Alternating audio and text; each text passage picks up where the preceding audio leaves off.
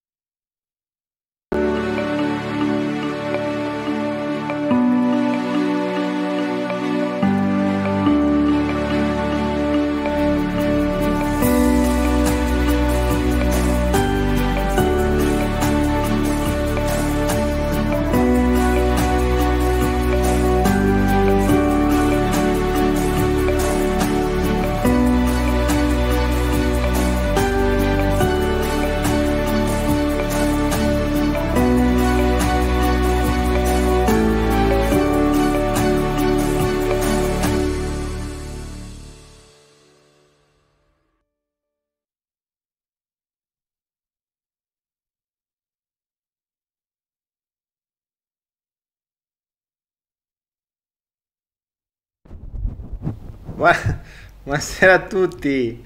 Oh, so, ragazzi, questa sera si presuppone un grande flow. Problemi tecnici a go Fa pure rima. Vediamo se riesco anche ad apparire. Riusciranno i nostri eroi. Facciamolo con una voce più epica. Riusciranno i no. Che no, questa non è una voce epica. Riusciranno i nostri eroi ad apparire in video in questo 122esimo flow?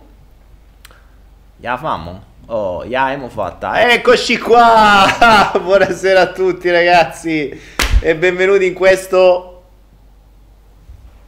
100 che numero è? 123esimo Follow the Flow del giovedì. Sono un po' disconnesso, si è capito che sono disconnesso, eh. Ah, ce l'abbiamo fatta, ce l'abbiamo fatta, vediamo un po', adesso vediamo se...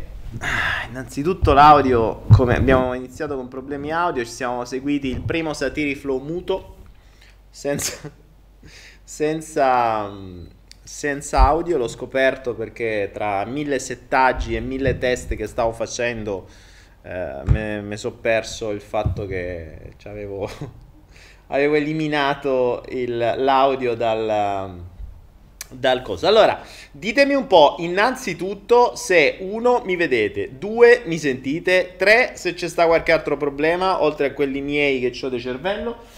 E, ehm, e oltre a questa cofana di capelli che mi trovo in testa, che non c'ho avuto manco il tempo di tagliarmi, che sembra che c'è una sorta di nido di upupa in testa. Voi mi direte che cos'è, come è fatto l'upupa? Andate su Google, scrivete upupa e capirete come è fatto l'uccello upupa e magari troverete anche il suo nido che è più o meno simile a quello che ho io in testa. Ditemi un po' come siamo a volumi. Ehm, ditemi, ditemi, ditemi. Bentornato, grazie. Vi sono mancato. Avete avuto una, una perdita di dopamina a causa mia perché non ci sono stato martedì? Io spero sinceramente di no, perché se fosse così sarebbe preoccupante. Invece di andarvi a fare Ispris, che siamo a 28 giugno, ragazzi, è, è, cioè, siamo ormai è, dalle vostre parti dovrebbe essere estate. Qui non ce ne accorgiamo perché è sempre così. Però mi rendo conto che ormai è estate, quindi molta gente la sera, invece di stare a seguire questo tizio col nido di upupa in testa, probabilmente farà qualcosa, spero, per lui o per lei di più interessante.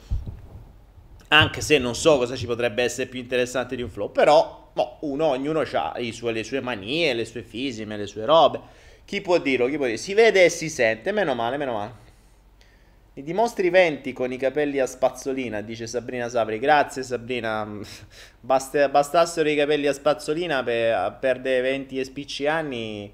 Eh, avremmo trovato la fonte di, di eterna giovinezza, ma in realtà ci vuole ben altro per restare giovani.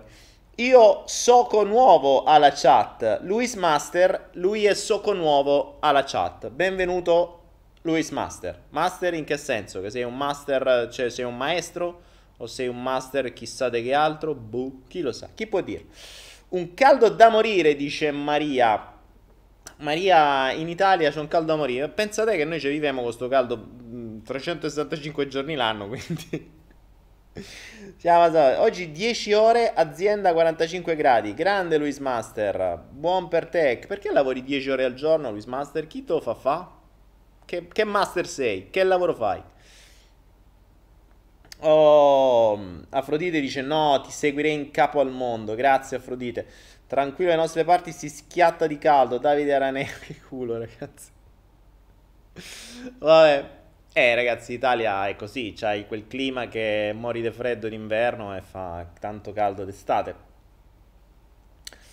Deborah Maffi, ciao, bene, bene, bene, ragazzi, 148 persone online, grazie, grazie a tutti per esserci, scusatemi se martedì scorso non ci sono stato, non ci sono stato, avevo problemi di causa maggiore, voi mi direte che è sta causa maggiore, cioè qualcosa che non dipendeva da me, oh, causa maggiore vuol dire che c'è qualcosa di causa, che in realtà non è che non dipendeva da me, non è dipeso da me, ma mh, ha creato. Fondamentalmente ero stanchissimo, quindi ero totalmente disconnesso. Ho detto, ragazzi miei, causa forza maggiore è inutile fare un pessimo flow oggi se non ho io la connessione, quindi ho preferito eh, lasciare il passo anche per vedere un po' come quale sarebbe stata la reazione alla mancanza del flow, perché poi tra l'altro non ci dimentichiamo che io vi ho lasciato l'altra volta con questa con questo stimolo dell'ipnoflow, perché tanta gente, ah, facciamo qualcosa sull'ipnosi, eh. solito non faremo mai ipnosi, ma qualcosa che ci posso mia. Abbiamo parlato, infatti qualcuno non trovava il 122esimo flow eh, perché appunto era diventato il primo ipnoflow. Adesso stiamo dividendo le varie categorie perché se no non si capisce, c'è il flow, c'è l'ipnoflow, c'è quello sulle criptovalute, c'è quello per i bambini, c'è il passion, insomma un sacco di robe che sono cominciate, che mo tocca portarla avanti perché sono una cifra. Tra l'altro vediamo adesso in estate perché so bene che l'estate per gli italiani è un momento topico, no? quei, quei pochi momenti in cui riescono a, a dicono a rilassarsi, molti in realtà spendono soltanto i soldi che hanno guadagnato durante l'inverno in, in, in, in vacanze che a volte mh, li stressano ancora di più che rilassarsi, spero non sia per voi questo il caso. Eh, per cui so che insomma, essendo un periodo di caldo, la gente non sta certo a guardare me con queste cose. Infatti, vediamo i numeri sono molto più bassi rispetto al normale, ma va bene così. Mm, non ci sarà Oggi l'Hypnoflow, l'avrete capito, perché se no l'avrei chiamato Hypnoflow numero 2, ma eh, sarà un po' una via di passaggio. Uno perché per fare l'Hypnoflow ho bisogno io di stare nella mentalità dell'Hypnoflow, che non è... Mh, mm, ricord- vi ricordo che ci manco da quasi, non mi ricordo più quanti anni, 3-4 anni, non mi ricordo per cui devo prima rientrare io nel giusto mood, devo avere io mia, il mio bravo 5G connesso con ciò che mi serve per poter portare me stesso in uno stato alterato di coscienza e poi magari qualcuno di voi che vorrà. Però vi dico già che ho preparato le avvertenze, quindi le avvertenze sono pronte, siamo già pronti, le avvertenze saranno un minuto prima di video che eh, dovrete accettare se vorrete andare avanti in quello che faremo. Ripeto, non oggi. Ma non oggi anche per un altro motivo, perché mh, mm, voglio anche comprendere qual è lo spirito con cui si, ci si avvia in un processo come può essere quello di escursione, come lo abbiamo chiamato l'altra volta, riguardo alla conoscenza personale. Sono alcuni concetti che eh, voglio mh, chiarire e sottolineare perché nel momento in cui entreremo in un, un processo di conoscenza interiore bisogna essere pronti a, uh, a diverse possibilità, cioè bisogna essere aperti a mille possibilità e soprattutto essere pronti a tutto quello che potrebbe accadere, perché come vi ho detto, se non avete visto mh, il, l'Hypnoflow 1, cioè la genesi con tanto di test di suscettibilità che abbiamo fatto subito dopo e che trovate su YouTube, eh, se non l'avete visto guardatelo perché non sapete di che cosa sto parlando. Perché appunto prossimamente appena entro nel modus operandi per poter fare una cosa del genere e soprattutto appena riesco a trovare eh, anche l'audio troppo alto ok? Appena riesco a trovare anche un uh, modo tecnico per farlo perché nel momento in cui lo faremo dovrò mettere delle musiche sotto dovrete sentire la musica e la mia voce mm, sto cercando di capire un attimo come miscelare le cose io devo ascoltarmi quindi tecnicamente non sono ancora riuscito in realtà non ho avuto proprio il tempo materiale per poter uh, preparare quello che vorrei. Per cui, visto che non mi piace fare le cose così alla cazzo, come si suol dire, ho voluto, mm, ho voluto prendermi tempo, tanto non c'è fretta, mi ha aspettato 123 flow, se ne aspettiamo qualche altro non è che cambia tanto. Poi, anzi, va bene anche che c'è questo periodo, luglio, c'è vacanze, così facciamo un test, poi vedremo. Oh, dunque, dunque, dunque. Nel frattempo, ragazzuoli, che siamo, mh, mm, che siamo qui con noi. Cioè, che, che, cosa sto dicendo? Si vede che sono proprio disconnesso stasera. Non c'è sto cagapoccia. Sto, sto. Boh, pronto? Pronto. Devo cercare di riconnettere. quello.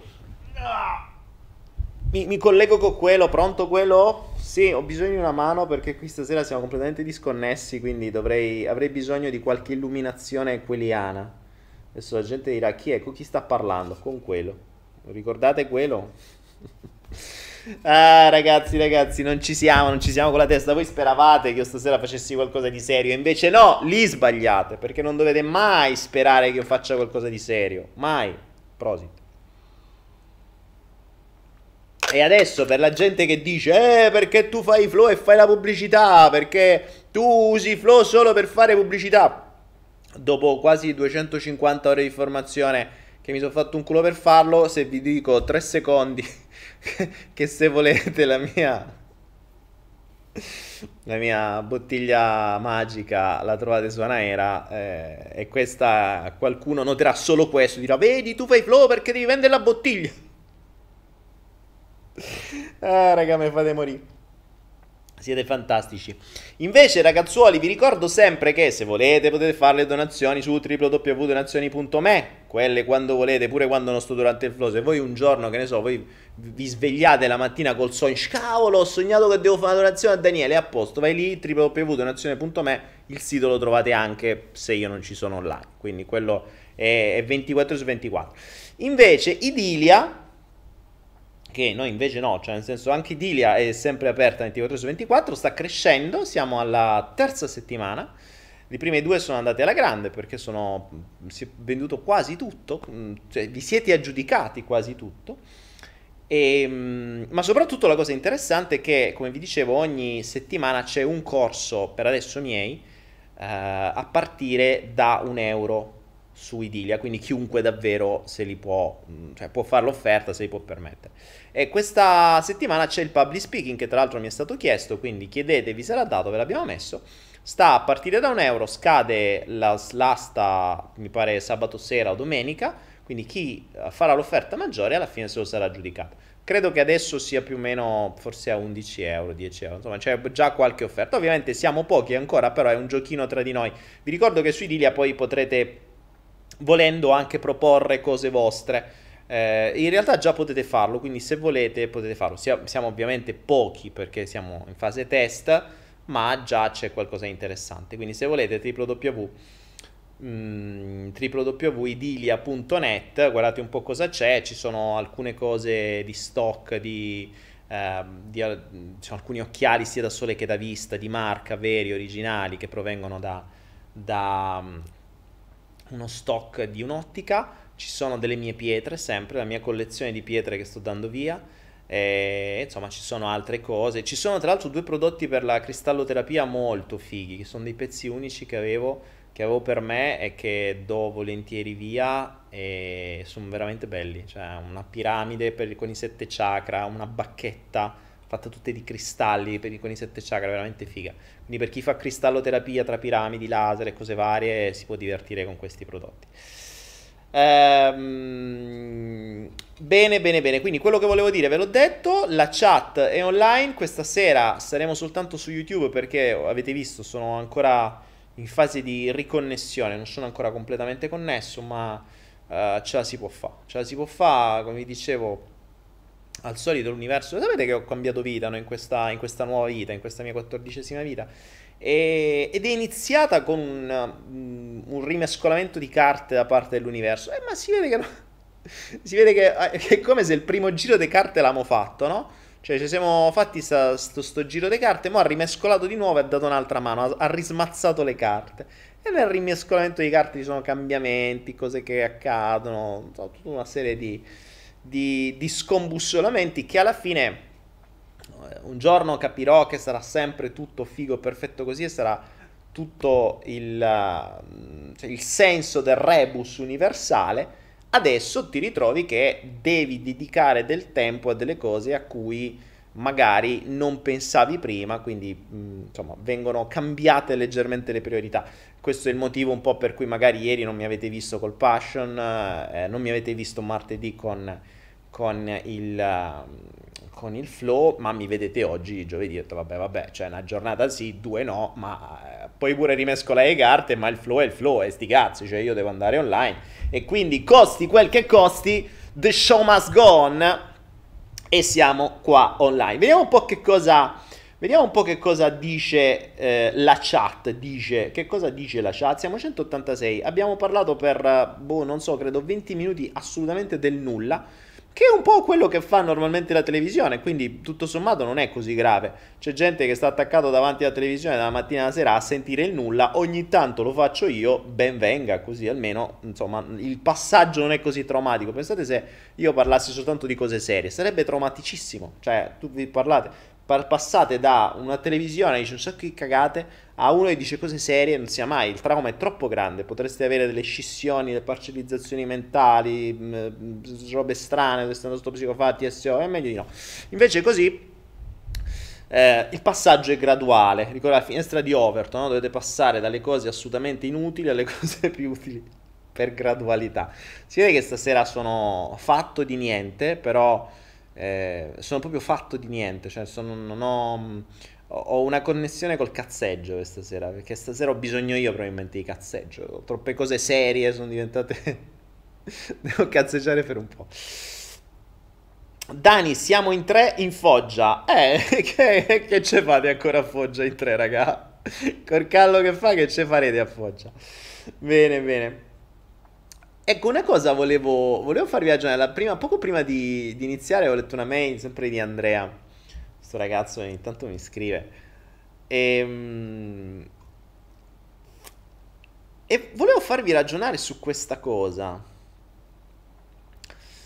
Eh, è vero che adesso tanti stanno aspettando, ah, l'ipnoflow, facciamo, diciamo, brighiamo, chissà che cosa ti inventerai. Non lo so neanche io, tra l'altro, eh, perché eh, ripeto, stando così tanto fuori da questo ambito da tanto tempo, non ho la più pallida idea neanche mh, che percorso fare, dove farvi arrivare, quindi sarà tutta una roba veramente che arriverà nell'istante. Volevo fare questa cosa davvero uh, mai tentata, cioè senza alcun tipo di preparazione, fare un viaggio emozionale così che arriva in quel momento mentre accendo la telecamera, eh, però appunto devo essere connesso io.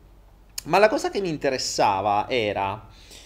Eh, siete sicuri che siete pronti a voler mettere altra roba dentro? Cioè, siamo al 123 flow. Ora alzi la mano, anche se non vi vedo, mettete i diti qui sui commenti. Alzasse la mano chi ha fatto tutti gli esercizi proposti durante i flow precedenti. Siamo al 123 eh, ne abbiamo fatta di strada, ma tanta. Cioè, sono state proposte un botto di cose. Le avete fatte.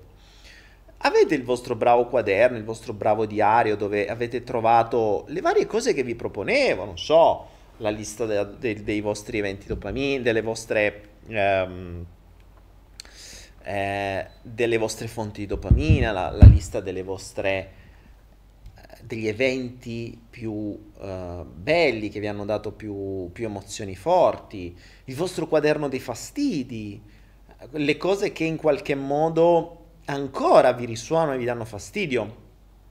Così come mi piacerebbe sapere quanti di voi portano avanti la sfida dei 40 giorni, quanti di voi l'hanno superata, o quanti di voi si sono completamente dimenticati, o quanti di voi manco sanno che cos'è. Quanti di voi ancora hanno nel quaderno dei fastidi robe che magari gli dava fastidio due o tre anni fa e ancora gli danno fastidio. E quanti di voi su quei fastidi ci hanno lavorato? Cioè si sono impegnati a comprenderne le cause, a comprendere le motivazioni, a scoprire che cosa in qualche modo glieli genera e magari a rendersene conto prima che gli ripartano. Sarebbe già una cosa carina, cioè saremmo già un gran pezzo avanti. Vorrebbe dire che tutto quello che abbiamo fatto fino ad oggi vi avrebbe già portato a fare escursioni interiori. Vi ricordate l'altra volta abbiamo uh, parlato, è stato bello perché ehm, per la prima volta mi è venuto questo concetto della differenza importante tra escursione e incursione all'interno della nostra mente buona parte delle persone vuole andare nella testa a fare danni, cioè vado, pio, spacco, cambio, questa cosa non mi piace, la levo, le pio sta cosa, la cambio con quest'altra, così come se improvvisamente loro sapessero tutta la loro mente come funziona e, e avessero l'autorità di giocare a fare Dio poi fondamentalmente, cioè cambiare, brigare e fare Dio. In realtà non è così, perché prima di iniziare a mettere mani su qualcosa devi conoscere molto bene qualunque cosa c'è dentro con tutte le varie ramificazioni.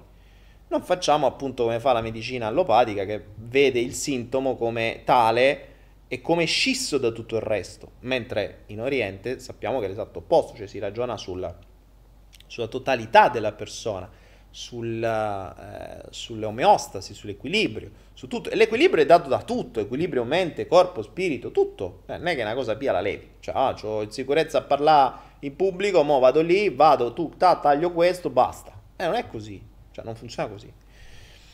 Quindi quello che eh, mi sono ripromesso, e almeno come obiettivo ce l'ho durante l'ipnoflow, è appunto quello di farvi fare delle escursioni, cioè di farvi fare dei viaggi emozionali, esattamente come quando uno va in viaggio, no? Con l'unica differenza è che non sappiamo dove si va. E questa per me è una cosa affascinante. Quindi entreremo nella nostra mente, eh, ma io entrerò con voi, perché io per fare una roba del genere, per guidarla la devo fare anch'io, cioè è impossibile fare una sorta di meditazione, se così si può dire, o appunto un viaggio emozionale, come li ho sempre chiamati, senza che io vi accompagni. Cioè, se io vi devo fare da guida, non è che vi posso fare una guida dall'altra parte. Se io vi devo guidare eh, in giro per Roma, io devo stare con voi. Non è che vi guido da, dall'Asia dicendo, oh, guarda, allora adesso gira a destra, vai a dritto, trovi il Colosseo, mo aspetta, guarda lì quella finestra, mo te la spiego. No, cioè, devo stare con voi, che vi devo indicare, devo fare tutto. Quindi eh, per me è fondamentale rientrare, entrare in quello stato e raccontarvi quello che accade. Ed è una cosa in cui devo rientrare io, prima di tutto, perché davvero, mh, come vi ho già detto ormai miliardi di volte, mi, mi, mi, mi direte che palle, ripeti sempre le stesse cose, sì, eh, ci manco da un po', quindi per me sarà una grande sfida. Uh, Magic Light dice: Daniele, si può fare in differita? Assolutamente sì. Quando lo faremo resterà chiaramente online, quindi mh, mm, ognuno farà in differita. Anzi, da un certo punto di vista, eh, se non avete le condizioni migliori in diretta quando lo faremo, non si sa quando, ma lo faremo prima o poi, giuro. E se vi dico una cosa, la facciamo. È solo questione di tempo. Non vi dico quando, ma la facciamo. Potrebbe anche essere la prossima volta se sono le condizioni mentali. Eh, è fondamentale però che chi lo vorrà fare, ripeto, non è che chi sarà chissà che cosa di grave, saranno fondamentalmente le meditazioni guidate, che sono già stati di ipnosi, se così si può dire. È fondamentale che voi abbiate le condizioni giuste, quindi se avete i bambini attorno che fanno casino eh, o altre robe, non lo seguite in diretta, perché potrebbe avere l'effetto contrario questa è una cosa che ve la ripeterò allora, ma è importantissimo che siate nelle condizioni adatte, se no uno la vostra mente lo fa, ma lo fa coscientemente perché sta accesa a vedere, oddio mio figlio chissà che sta facendo, oh, che ne so. E, ehm, e quindi vi perdete quel viaggio. È come se appunto faceste un viaggio non so, a Roma che non avete mai visto, ma attaccati al cellulare. Cioè, sì, state a Roma, ma non avete visto una mazza perché la vostra attenzione è da un'altra parte. Quindi magari vi perdete quei dettagli di quell'escursione che sarebbe potuta essere interessante. Non solo, fatta una seconda volta online dopo che l'avete fatta male, potrebbe avere un effetto completamente diverso, perché in qualche modo vi sembrerebbe di esserci già stati, ma non tanto. Quindi eh, è fondamentale, ripeto, che il, uh, si, sia fatto in uno stato mh, mm, per la serie trovo una posizione comoda, levati tutte le rotture di scatole dalle, dalle scatole, appunto, e, e, stai con noi e viaggia con noi. Quindi, eh, da un certo punto di vista, forse è molto meglio farlo in differita. Io, vabbè, lo farò qua, eh, se no facevo le meditazioni classiche registrate, per me, appunto, la sfida è questa ma va bene così. È, è, anche più complesso farlo in diretta perché ci potrebbero essere i vari, che ne so, le cadute di linea, perdi il segnale, per cui insomma non è esattamente la cosa migliore. Però c'è anche da dire che sto vedendo che negli ultimi flow, bene o male, la linea è abbastanza stabile, non perde, per cui... e questo mi ha spinto anche a poter ipotizzare una cosa del genere invece di fare la solita registrazione e poi lasciarla lì. Anche perché insomma, il flusso è il flusso, quindi in una meditazione posso permettermi di cancellare se qualcosa non va bene. Invece qua non si cancella, qua quello che viene viene e così deve essere ed è ancora più, da un certo punto di vista per me è ancora più dopaminico. Perché non è una roba che puoi sbagliare, cioè, ah sì, tanto registro, poi taglio, metto qui, questo lo ridico, lo rifà. No, qui quello è, questo rimane registrato a vita e ritiri fuori le palle come facevi una volta, che le facevi davanti a centinaia di persone, ancora una volta di nuovo davanti a centinaia di persone lo rifai. Quindi questo è, questo sarà. Quindi quello che vi stavo dicendo prima è, avete fatto questi esercizi? Avete, cosa avete scoperto fino adesso? Cioè, datemi voi, parlate un po' voi, io posso parlare sempre io. Parlate un po' voi, mm, perché non vorrei che il... Um, non vorrei che diventasse un'altra fonte, sì dopaminica, un'altra fonte di droga vera e propria, ma che così, cioè, che resta così, che resta come se fosse... Mm, cioè, senza un vero e proprio significato. Invece un'escursione interiore, così come qualunque tipo di esercizio interiore che va fatto, deve avere il tempo per essere metabolizzato. Cioè, eh, oggi Andrea eh, nel, nella sua mail mi ha fatto questa metafora, un po' come... Eh, eh, ma adesso non la ricordo esattamente, però la logica è come se tu avessi una macchina dove la riempi, ne riempi il serbatoio e vai. Quindi il serbatoio tu lo riempi per andare da qualche parte, poi quando arrivi ti godi dove stai e poi lo riempi per andare da qualche altra parte. Cioè non sei lì con una, con una macchina con un serbatoio bucato che ha bisogno sempre di benzina per andare, andare, andare. Dove vai? Cioè che qui non sappiamo più quando stiamo andando su questa terra, quando stiamo facendo su questa terra. C'è bisogno di fermarsi, di, di, di, di introiettare, che introiettare non è una parolaccia, è un, introietta. Eh, pare una cosa brutta. Se lo dice una ragazza giovane dici, hai introiettato, cioè, introietta, quello dice, ah, ti introietta, no. Eh, bisogna introiettare, bisogna, bisogna metabolizzare, bisogna far proprie, bisogna comprendere bisogna far sì che si creino quelle consapevolezze interiori prima di passare ad altro. Se no si fa quello che fanno i corsisti. Quello che fanno i corsisti che fanno corsi ogni settimana e non applicano una mazza. Eh, io facevo, usavo una metafora, eh, usavo una metafora molto mm, calzante secondo me quando facevo i corsi, che è quella della semina. Cioè, se tu semini qualcosa in un campo, e semini dei semi oggi, no? Che è un po' come quando fai un corso o quando scopri qualcosa di nuovo. Quando semini delle, dei semi oggi, non è che tu vai domani e speri che ci siano i germogli. Eh, non funziona così. Semini, curi il terreno, annaffi, uh, togli le erbacce e non esce niente. E direi, eh, che cazzo, lo sto curando, non esce niente. Eh, capito? Aspetta. Continui a curare, continui a mettere l'acqua, continui a tirare fuori le erbacce, se lo curerai per il tempo necessario, quei semi cominceranno a germogliare. E se continuerai a curarli per il tempo necessario, quei semi diventeranno grandi, alberi e ti daranno anche dei frutti. Invece che succede se tu oggi semini, domani vai lì e vedi, eh, non c'è niente, non è uscito niente, allora risemino e il giorno dopo rivai e ti incazzi ancora di più perché, eh, no, ma non, qui ho seminato ieri, ho seminato oggi e non esce niente. E risemini, e risemini, e risemini. Cioè, se tu risemini tutti i giorni e non gli dai il tempo per farli crescere, gli stessi semi che metti sopra affogheranno quelli che stanno sotto.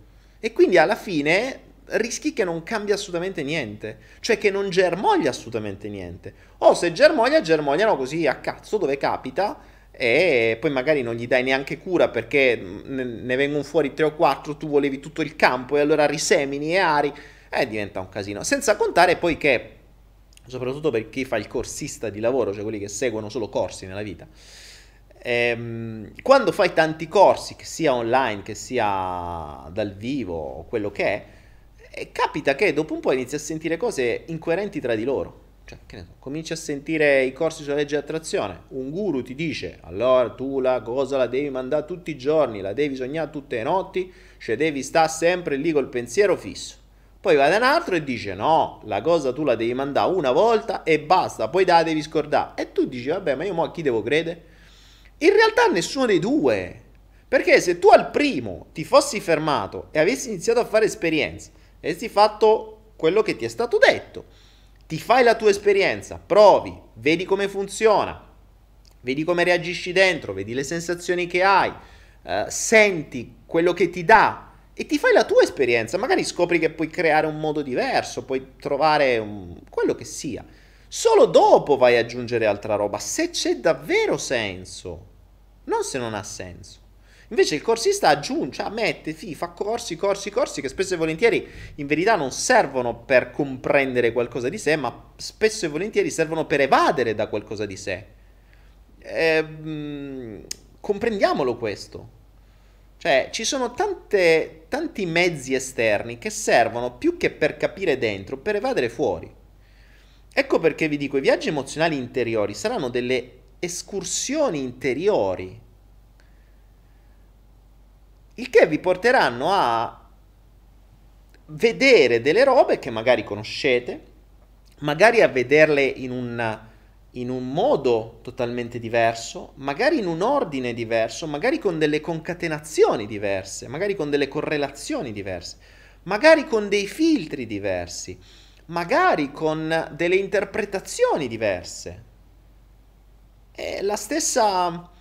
Mi è mai capitato di vedere lo stesso film a distanza di anni o di leggere lo stesso libro a distanza di anni e capire cose totalmente diverse. Cioè, vi conto che la prima volta nella lettura di quel libro vi siete persi magari dei concetti fondamentali che la seconda volta invece vi sono stati chiari. Ma perché la seconda volta eravate cambiati voi, eravate cresciuti voi.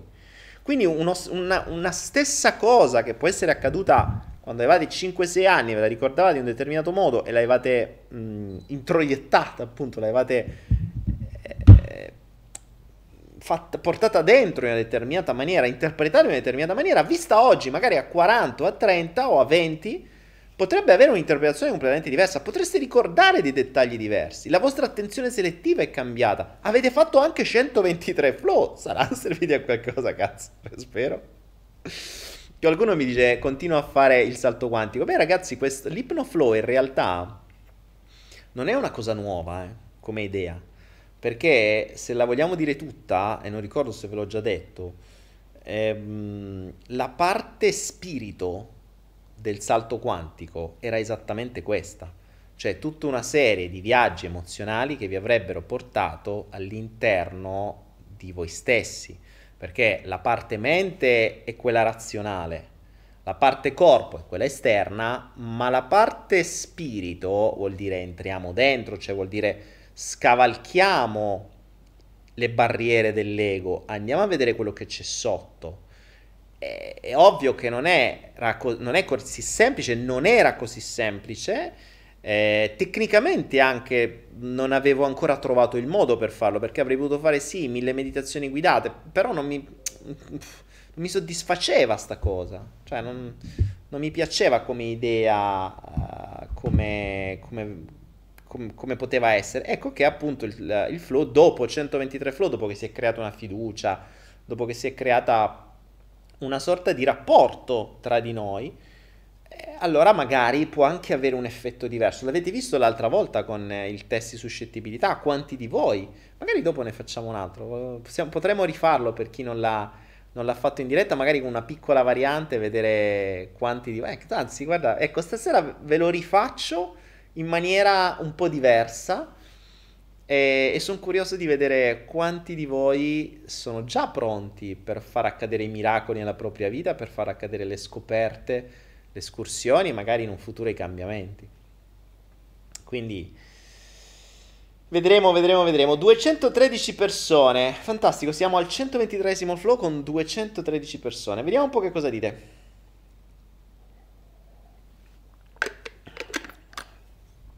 Tra l'altro non neanche approfitto ragazzi, momento pubblicità, in realtà no perché come al solito mi sono scordato, io mi ricordo di prendere i miei integratori per, le, per i metalli pesanti nonché per le scie chimiche durante il flow, quindi non ci fate caso, io nel frattempo che leggo mi prendo il, i miei bravi integratori per la chelazione dei metalli pesanti. Così almeno mi proteggo da tutta quella robaccia che mi buttano sopra. Tra l'altro ho scoperto un test che devo fare per uh, sta cosa dei metalli pesanti, una delle altre tante cose che dovremo vedere.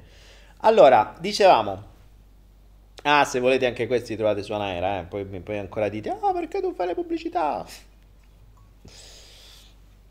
La, il Morpheus dice la neuromatrice è ancora valida? Assolutamente sì, Morpheus. Tutto ciò che è sul salto quantico è ancora valido. Non è che scade, cioè non è una medicina, non è un integratore che dice guarda da usare entro il... No, sempre quella.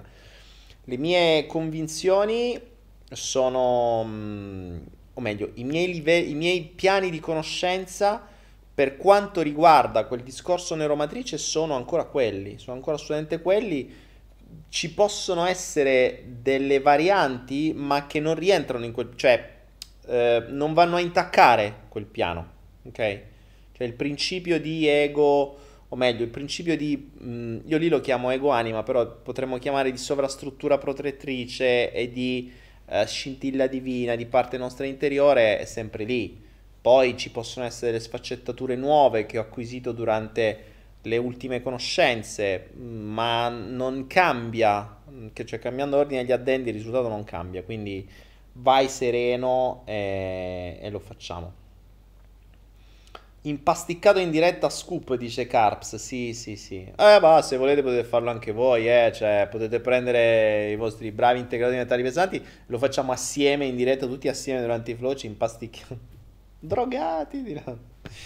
Io sono in solitudine da un po' di tempo perché per ora è andata così, dice Alessandro Sogonà. Eh, vabbè, se è andata così ci sarà un motivo. Eh, fidati, trovati, trova il giusto motivo per cui è accaduto.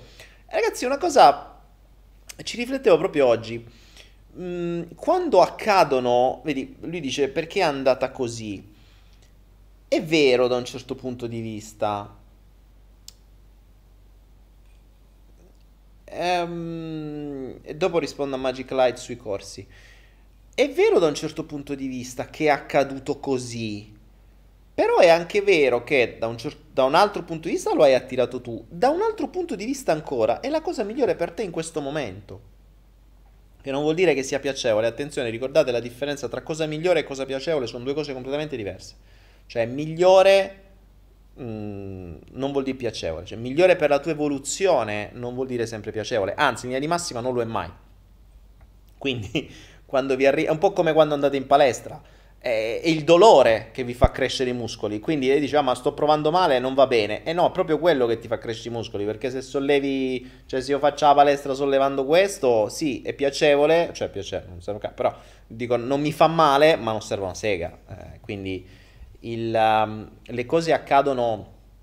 Una bellissima frase che mh, mm, disse una mia, una mia, cara amica, che le venne detto da un'altra persona, alla domanda perché accadono tutte a me o perché mi accadono determinate cose, l'unica risposta valida probabilmente che si potrebbe dare è perché tu puoi, perché se no non ti accadrebbero.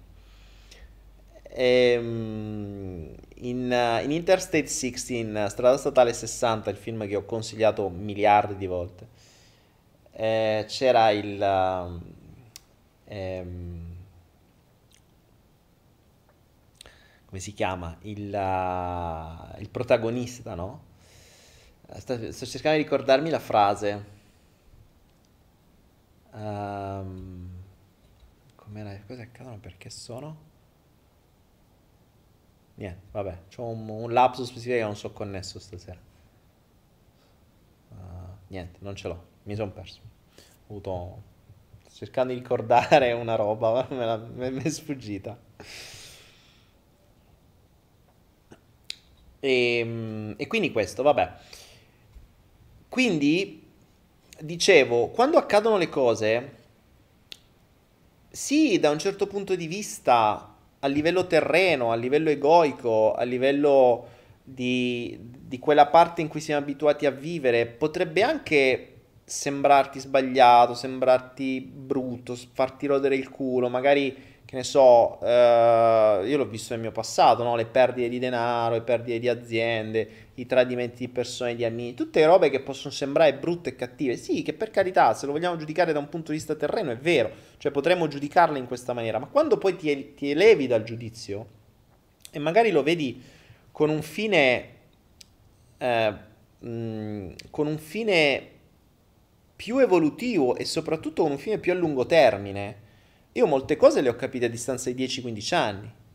Cioè ho compreso le motivazioni di determinati eventi die- dopo 10-15 anni. In quel momento avrei voluto mettere a rogo un po' di persone, dopo 10-15 anni io oggi se le rivedo gli dico grazie, gli stringo la mano e, e, e meno male che l'hanno fatto, perché se no non starei in una condizione come sto adesso. Dipende sempre dal livello a cui lo vedi, cioè dal piano a cui lo vedi. Ricordiamoci il piano vi avevo detto una volta di quell'esercizio da, da fare che vi, pre- vi, ripropongo, me lo mettete tra gli esercizi da fare prima della prossima volta, così che non facciamo i flow a caso. Quando vedete una situazione, quando vi capita una situazione, che può essere qualunque tipo di situazione, può essere eh, da un litigio a qualunque altra cagata, ma può essere anche una situazione grossa, non so, una perdita, un tradimento, una perdita di un lavoro, un fallimento, anche una malattia, anzi soprattutto una malattia. È ovvio che se noi la vediamo soltanto dal nostro punto di vista, cioè da quello interiore, da quello terreno interiore, la vediamo soltanto come una cosa negativa. Io nel mio libro Sveglia faccio, il, um, faccio l'esempio che secondo me è, è una bella metafora eh, della scacchiera, no? È un po' come una partita a scacchi. Allora, se io sono il pedone e quindi ho la visuale del pedone, quindi la visuale del pedone qual è? Entrate dentro un pedone, introiettatevi in un pedone. Stasera la parola chiave è introiettarsi. Introiettatevi in un pedone. Siete mai giocato a scacchi? Sapete come è fatto? Vedete la scacchiera. I pedoni sono quelli davanti, quindi proprio la front line, cioè quelli primi che vanno, vengono messi, vengono, vengono come dire, ehm, vengono, vengono fatti fuori, no? Perché devono salvare, devono proteggere, i soldati, sono la prima linea, devono proteggere il re, la regina e tutti gli altri, no? E se io sono un pedone, povero, meschino, che sto lì davanti, eh, vedo, me vedo tutti questi altri di fronte a me che me se vogliono mangiare, insomma, non è che è veramente bene, come direbbe quello, no? Mm, non è carino, soprattutto quando poi vengo mangiato. Quindi se io sono il pedone e vengo mangiato, io sono fuori gioco. Cioè la mia partita è finita. E dal punto di vista del pedone, essere tolto dalla scacchiera e essere, essere messo fuori, cazzo, tiro del culo. Perché, porca troia, io speravo in questa partita, speravo in questo gioco, speravo in questo progetto, speravo in questa relazione, speravo in questa vita, speravo in un sacco di robe e, e la speranza mi ha soppiata under culo, come suol dire, non è il concetto della speranza. E sono fuori gioco. E quindi, da quel punto di vista, è male.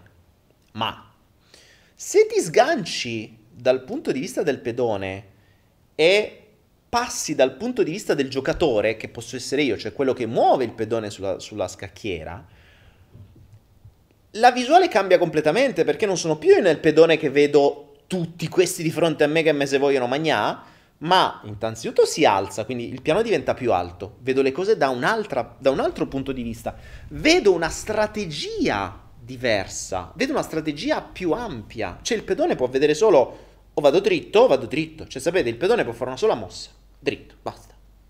Non può fare niente. E, sarà dritto il pedone. Sì, uno o due. Ma la prima mossa di un pedone è di una o di due, di due mh, caselle. Quindi non può fare più di tanto, abbastanza limitato nella sua strategia. Cioè il pedone può scegliere solo se andare avanti di uno o di due. Eh, capito? Cioè, eh, chi, chi sa che cazzo fai. Quindi la sua strategia è limitata. Quando invece vai dal punto di vista del giocatore, la mia strategia, cioè quella che il giocatore, che sono sempre io, guarda, è ben diversa perché il mio bouquet di mosse è molto più ampio di quello del pedone. E da questa strategia si può comprendere che la morte, quindi la fuoriuscita di quel pedone dal gioco, in realtà era per me funzionale a fare qualcos'altro di più utile magari ad andare col, uh, con l'alfiere a scacco a re o per avvicinarmi per incastrare poi la torre che arrivava la regina e gli facevo scacco matto. E qui siamo già a un altro livello di pensiero, quindi lo vediamo, potremmo dire, mh, come ego interiore, potremmo parlare di un osservatore. Osservatore esterno è quello che poi in fisica quantistica cambia tutto, no? L'osservatore esterno è quello che può addirittura cambiare il processo quantistico di movimento delle, delle, delle, delle particelle, eccetera. È stata la grande rivoluzione della, della fisica quantistica, comprendere come l'osservatore cambi tutto. Ed ecco lì che nasce il concetto di infinite possibilità, perché vengono, come dire, eh, cristallizzate nel momento in cui l'osservatore osserva. E se l'osservatore non osserva, succedono altre cose. Quindi, e, e, lo stesso osservatore può far accadere diverse cose, quindi insomma, abbastanza complicato da un certo punto di vista, ma neanche tanto. E questo è il... Um, mangia anche in obligo, mi dice Marco Rabona, giusto? No, no, scacchi non ci gioco da una vita. Questo è il secondo punto di vista.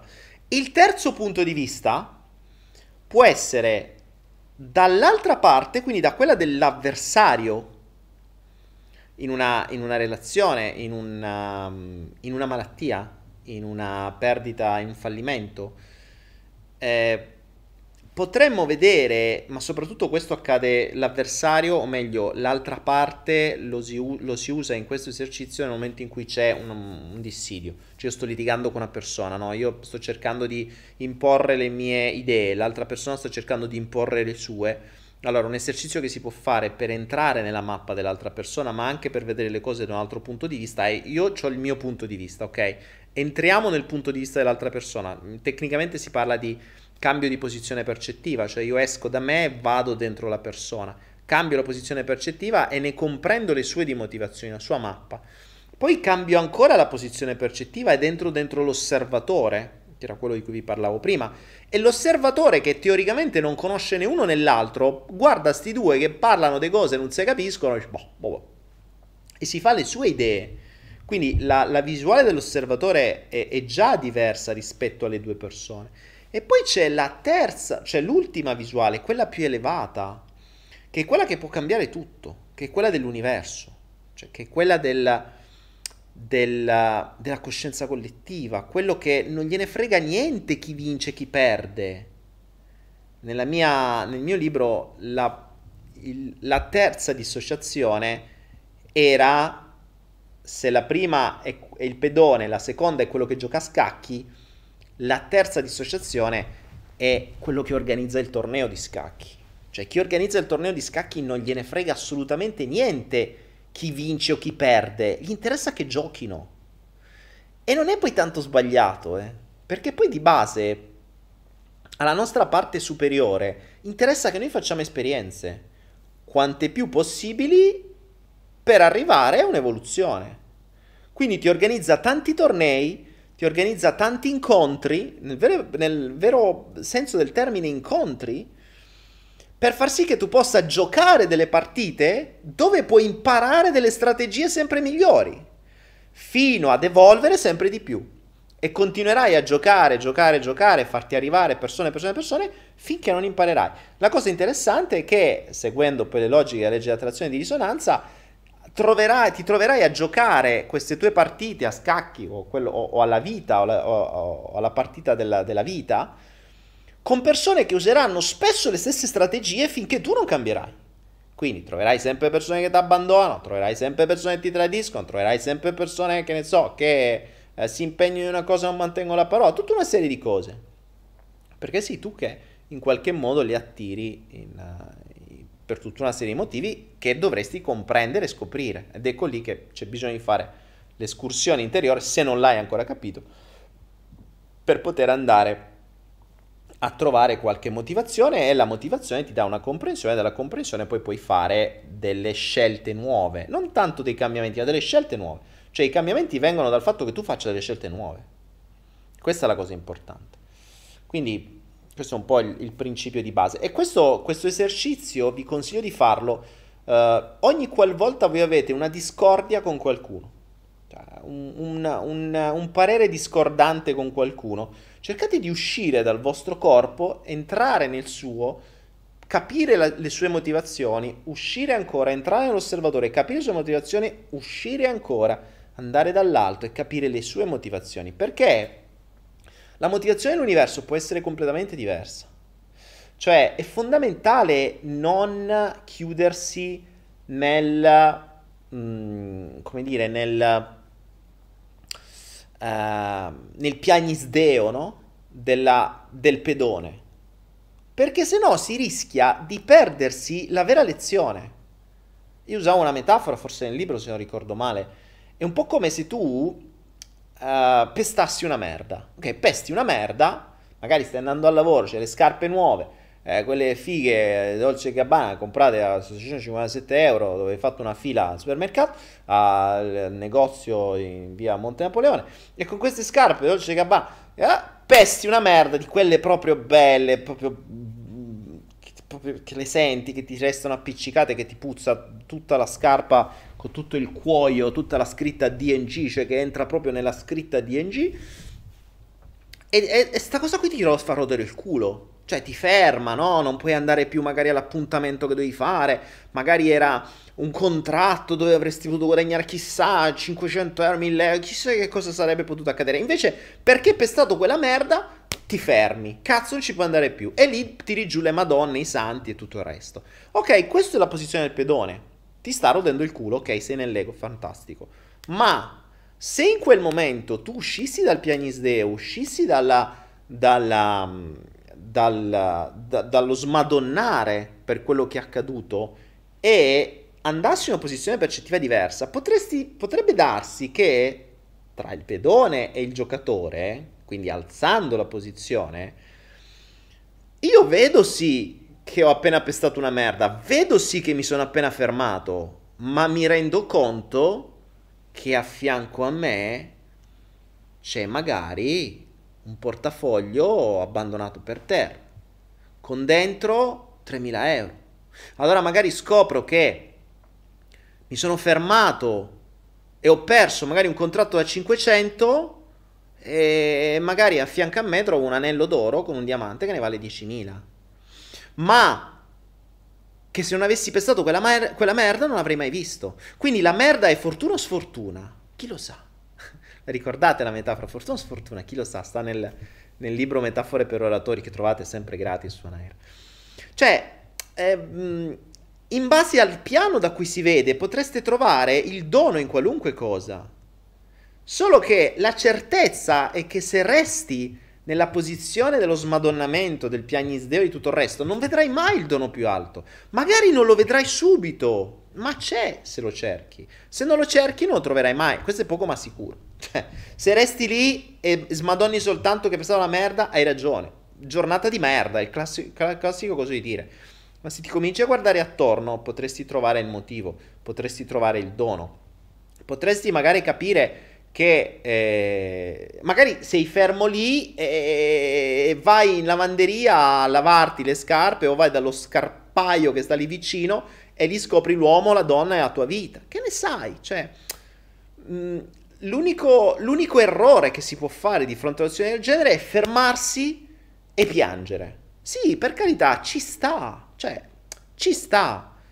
L'ego parte, deve sfogarsi, lasciatelo sfogare. Però poi non ve lo dimenticate questo, questo, questo passaggio successivo, perché se vi fermate lì vi perdete tutto il resto e magari quell'evento creato dall'universo vi ha messo la merda giusto lì sulla vostra strada in quell'istante vi ha distratto in quel momento perché voi invece di guardare a terra stavate lì su Instagram per farvi una selfie alle scarpe. Eh, vi è stata messa lì apposta per darvi quel dono. Se non la vedete se non lo vedete se non lo trovate l'universo la vostra anima come lo vedete chiamate chiamate ci metterà chissà quanto altro tempo per cercarvi di darvi la stessa opportunità magari con un evento diverso ma per darvi lo stesso dono, la stessa compressione. Quindi, di base, prima la capite, prima andate avanti. Ma di questo accade, queste robe qui accadono quotidianamente, se, se volete ve ne accadono veramente quotidianamente. Poi ogni tanto arriva appunto la partita nuova, quindi c'è questo rimettiamo le carte in tavola, diamo un'altra mano e ci sono dei rimescolamenti un po' più importanti che possono sembrare delle robe stravolgenti ma c'è sempre qualcosa di positivo, non di piacevole, di positivo, attenzione. Apritevi a cercarlo e soltanto così lo potrete trovare. Cioè, ricordatevi, se tutto vi va male e pensate che sia così, avete ragione. Se c'è un dono e lo cercate, avrete ragione, lo troverete. È sempre il vostro focus che fa la differenza. Quindi questo è una cosa importante. Uh, vediamo.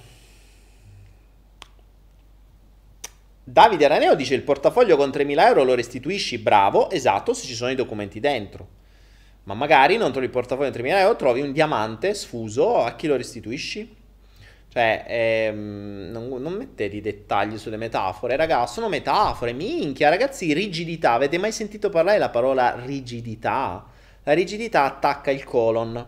Se avete problemi di colon, le coliti, le, il morbo, quell'altro, non mi ricordo come si chiama, dei colon, fatevi due domande. Siate rigidi. Cioè, non prendete le cose oh, proprio come... Le metafore sono metafore in quanto metafore. Cioè, si usa un linguaggio metaforico.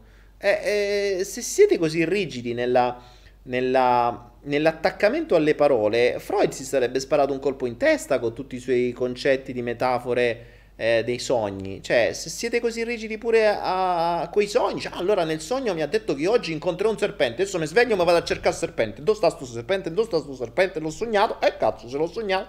No, raga, take it easy, cioè.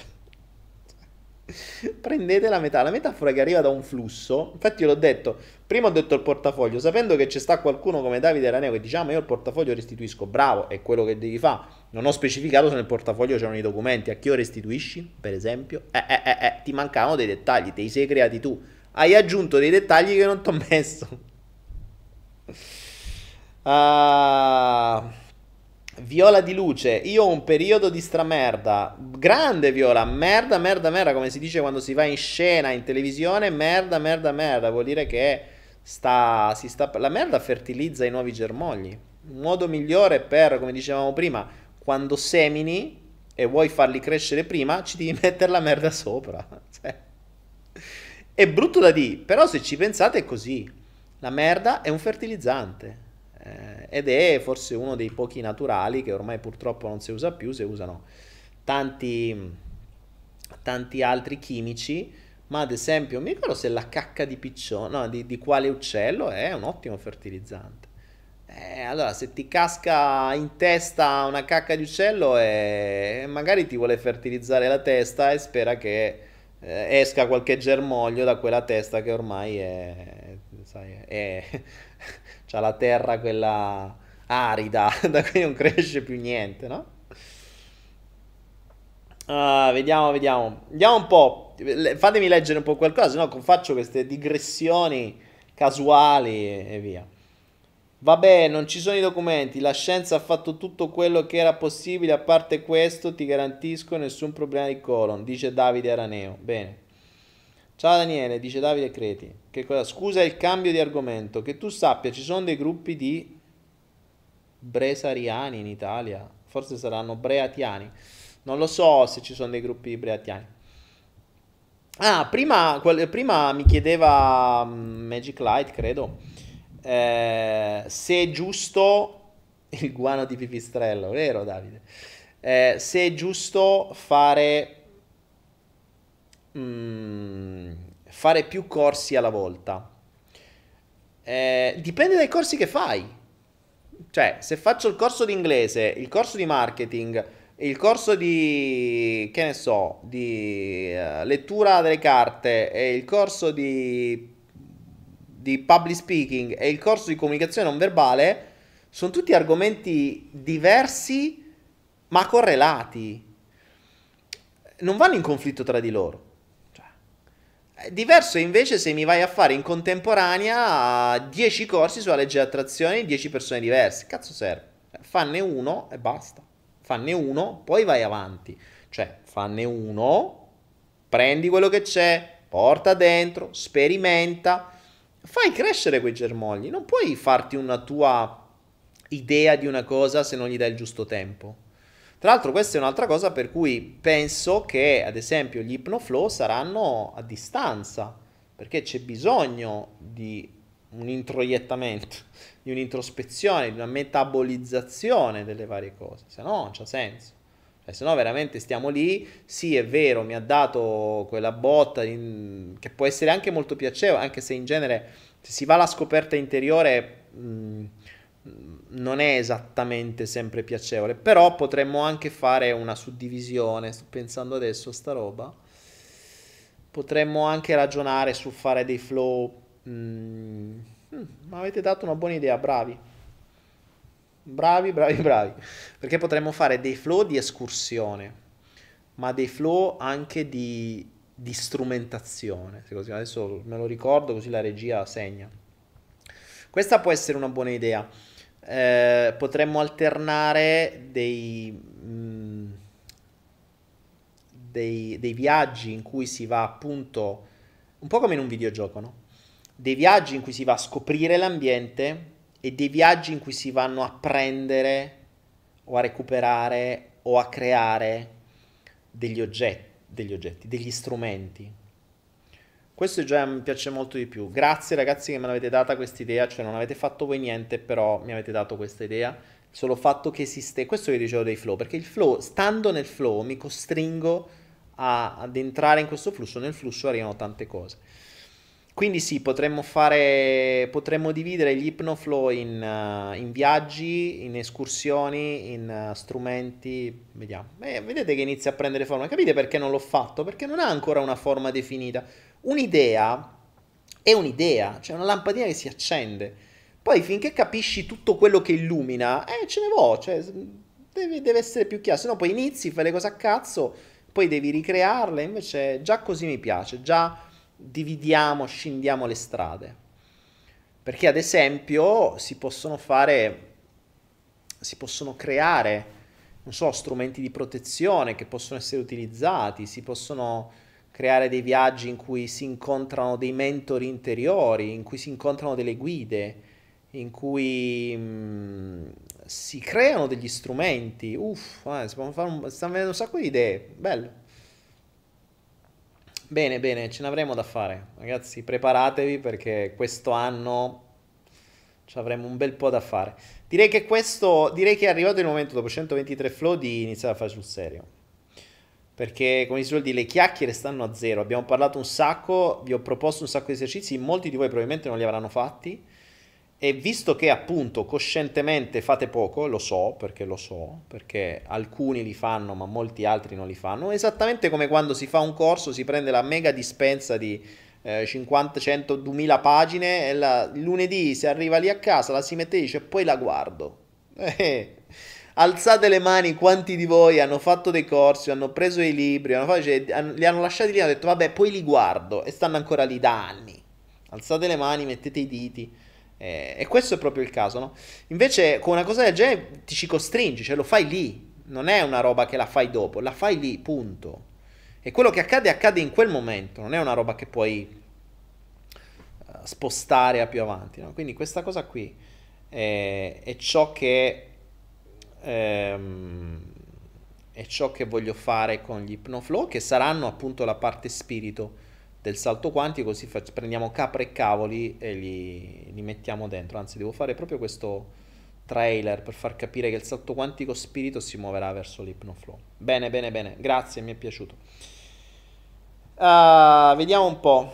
Magic Eye dice: Dai, un'altra domanda. Come si fa a prendere un'abitudine? Nel senso, ok, ci vogliono 40 giorni, però difficoltà è non sgalare in questi 40 giorni. E Magic Eye, l'abitudine si crea esattamente come quando non so se hai mai fatto le guide con la macchina si crea nella stessa maniera, cioè costantemente creare nuove, cioè costringersi a fare sempre la stessa azione. Uh, è più semplice, non lo nego, se tu non avessi delle conoscenze. Cioè è più semplice creare un'abitudine che non ha delle basi rispetto che a cambiare un'abitudine già esistente. Proprio a livello mentale, eh, a livello di sinapsi, c'era un bellissimo video, se non ricordo male, su... Forse su un corso di Joe Dispenza. O forse l'ho fatto vedere nel, nel, nel, nel mio corso, quello gratuito sulla legge di attrazione. C'erano dei video degli spezzoni dove si vedeva come le sinapsi mentali, sapete le sinapsi sono quelle connessioni tra i vari neuroni, no? il cervello, il cervello sono questi neuroni che sono un po' come delle radici. E le sinapsi sono questi, queste connessioni tra i veri neuroni. Ogni sinapsi è un, è un, un vero e proprio cavo dove passa l'elettricità, quindi un vero e proprio schema elettrico di base. E, e, le sinapsi sono quelle connessioni che poi diventano azioni, pensieri, tutto quello che sia, compreso le abitudini. Per cambiare una sinapsi del genere su un'abitudine è più difficile che crearne una nuova. Non solo, tanto più le abitudini sono reiterate nel tempo, tanto più queste sinapsi, quindi questi cavi, sono grossi. È come se, come dire, eh, non so se ho qualcosa di, di vabbè, non, non ho dei riferimenti. Però è come dire che, eh, sai, se è un'abitudine che tu hai da un anno magari quel cavettino è come se fosse un cavettino di quelli telefonici piccolissimi, ma se quell'abitudine ce l'hai da 30 anni, e il cavo è cioè, una bestia bella grossa, quindi capite bene che tagliare un cavettino sottile ci vuole un attimo, lo spezzi con niente e lo riattacchi da un'altra parte, quindi crea un'abitudine nuova. Tagliare un cavo grosso, magari di quelli belli spessi, tutti belli di rame, eh, ci vuole una tronchesina, cioè ci vuole più tempo, ci vuole più lavoro, ci vuole più impegno per cambiarlo da un'altra parte. Lo stesso concetto vale nelle abitudini, cioè è più semplice insegnare a una persona che non ha mai guidato a guidare a sinistra invece che a destra, piuttosto che prendere una persona che guida da 30 anni a destra e dirgli adesso guidi a sinistra, perché lì non hai una cosa nuova, lì devi cambiare una vecchia e cambiare una vecchia vuol dire che l'inconscio in automatico andrà a destra. Quindi per poterlo fare hai bisogno di più tempo e più impegno. Perché io dico 40 giorni consecutivi? È perché è esattamente come la guida delle macchine, raga, vi fanno guidare tutti i giorni per 30 giorni, cioè deve essere una roba costante, nuova. La mente deve capire che il comportamento nuovo è quello lì. Quindi è, è fondamentale, cioè dovete dare un, il vostro inconscio vi aiuta. Il vostro inconscio è una macchina per facilitarvi la vita. Ok, questa è la cosa fondamentale. Cosa fa il vostro inconscio? Quando capisce che voi fate sempre la stessa azione, a un certo punto dice ok, da adesso in poi non ci devi più pensare, ci penso io, l'ho capito. Cioè è un mese che stai a mettere marce per cambiare Uh, nella macchina lì, mettere la prima e la seconda e a premere frizione quando, la, la, frizione quando metti la marcia, ho capito che si fa così, stai sereno, mo ci penso io. Questo è il concetto dell'inconscio, questo vale per tutto. Ma lo stesso vale per ah, ho capito che quando uno ti usa quel tono di voce tu ti devi incazzare, adesso la prossima volta stai sereno, ci penso io, appena sento quel tono di voce da chiunque io faccio un culo così. È la stessa cosa. Cioè l'inconscio funziona così, la, la, quella parte di inconscio che automatizza le cose funziona così, capisce quello che facciamo, lo introietta, lo, lo, fa suo e ci, ci penso io. Vai tranquillo, questa parte di lavoro te la libero. Che è magica questa funzione, cioè è, è davvero una delle cose più belle della nostra mente, perché ci facilita tutto. È chiaro che dobbiamo dargli le abitudini giuste, eh, perché capite benissimo quanti meccanicismi, quanti, quanti meccanismi automatici abbiamo eh, che possono essere tranquillamente disfunzionali. Cioè, eh, se io da piccolo ho avuto per tutta la mia infanzia, che sono stati, che ne so, 5 anni, un unico riferimento vicino a me, che era mia sorella, che mi spaccava i coglioni costantemente, facendomi delle domande col fine di attaccarmi, il bimbo capisce che, che ne so, eh, domanda uguale attacco. Attacco, io devo rispondere con un altro attacco. Punto. Dopo che lo fai per un anno, ma pure per molto meno, dopo che lo fai per uno o due mesi, l'inconscio dice ho capito, allora ogni volta che ti fanno una domanda, tu devi rispondere perché questo è un attacco, perché non è una vera domanda dove vogliono sapere delle robe, ma è un attacco. Tu a questo attacco devi rispondere con una difesa, è così così. Dopo che l'hai fatto per un mese o due, l'inconscio dice stai tranquillo, lo faccio io, ci pensa più. Peccato che poi quel bambino cresce, non c'ha più la sorella e si ritrova a rispondere nella stessa maniera a qualunque domanda fanno. Cioè, magari uno gli dice, senti, che ore sono? Ah, oh, tu mi stai attaccando, ho detto che ore sono perché sono in ritardo, non è vero. Sono solo, tu sapere che ore sono, scusa, eh, vaffanculo un attimo, sono vado a chiedere un'altra parte, capite? Questi, questi, automatismi sono devastanti, cioè prendiamo questa funzione mostruosa, fantastica del nostro cervello e, e la usiamo a volte in maniere disfunzionali, ma a volte tanto, eh, perché eh, di, di sti meccanicismi, di sti meccanismi ce ne abbiamo davvero tanti. Quindi questi andrebbero scoperti e andrebbero magari modificati, che non è una cosa che cambi così. Cioè, ripeto, per cambiare un'abitudine creata in anni, non ti dico che ci vogliono altri anni, ma di sicuro devi dare un segnale chiaro al tuo inconscio che le cose sono cambiate, cioè lui ti aiuta, ma non è che ti aiuta. Io una volta dissi, feci un video, una delle domande sul discorso degli sgarri, no? Cioè, se tu ti impegni a fare una cosa e a creare una nuova abitudine e dire, allora io uh, mangio sempre così, ok? Questa è la mia nuova abitudine. Inconscio, oh, fallo fa in maniera automatica, questa deve essere, punto. Se tu dopo dieci giorni te risfondi di nuovo come prima, l'inconscio dice sì, vabbè, ma che cazzo stai a dire? Cioè, è così o è così? Allora, non è questa la nuova abitudine, è ancora quella vecchia, quindi io non te la rendo automatica. E questo è il concetto. Cioè, perché dico 40 giorni consecutivi? Che molti dicono bastano 21 giorni perché è un'abitudine. Secondo me non è vero, ma non so neanche se bastano 40. A me 40 giorni consecutivi furono utili. Fu- Attenzione, 40 giorni consecutivi ci ho messo 6 mesi per averli, forse anche di più. Forse anche di più. Per cui non è per niente facile. Eh, molti abbandonano prima. E lì vedi la disciplina e vedi quanto davvero vogliono qualcosa. Perché non è facile. Ma quando dai un messaggio coerente all'inconscio per un tempo tale da far capire all'inconscio che quello vecchio non lo vuole più in nessuna maniera, manco per sbaglio, manco per mezza volta, allora l'inconscio dice ok, adesso è chiaro, tranquillo, ci penso io. Da adesso tu sei libero, io faccio, stai sereno. Non solo, che cosa accade? Quando la, l'abitudine è cambiata, ma dopo che l'abitudine è cambiata, puoi anche sgarrare, ma quello non verrà visto come una nuova abitudine, perché ormai l'abitudine è nuova. E questo, mh, mm, questo concetto non è, è abbastanza banale, ma non è facile da comprendere per molta gente. Cambiare un'abitudine. Tra l'altro, la, la, nuova abitudine è il modo migliore per fare un cambiamento senza grosse paranoie. Cioè, qualunque cosa può essere cambiata in questa logica. Abbiamo questo strumento devastante che, che abbiamo nella nostra mente, che è quello che ci facilita la vita, usiamolo. Usiamolo per facilitarcela nella maniera più giusta. E quindi rendiamoci conto, ecco questo è un altro esercizio.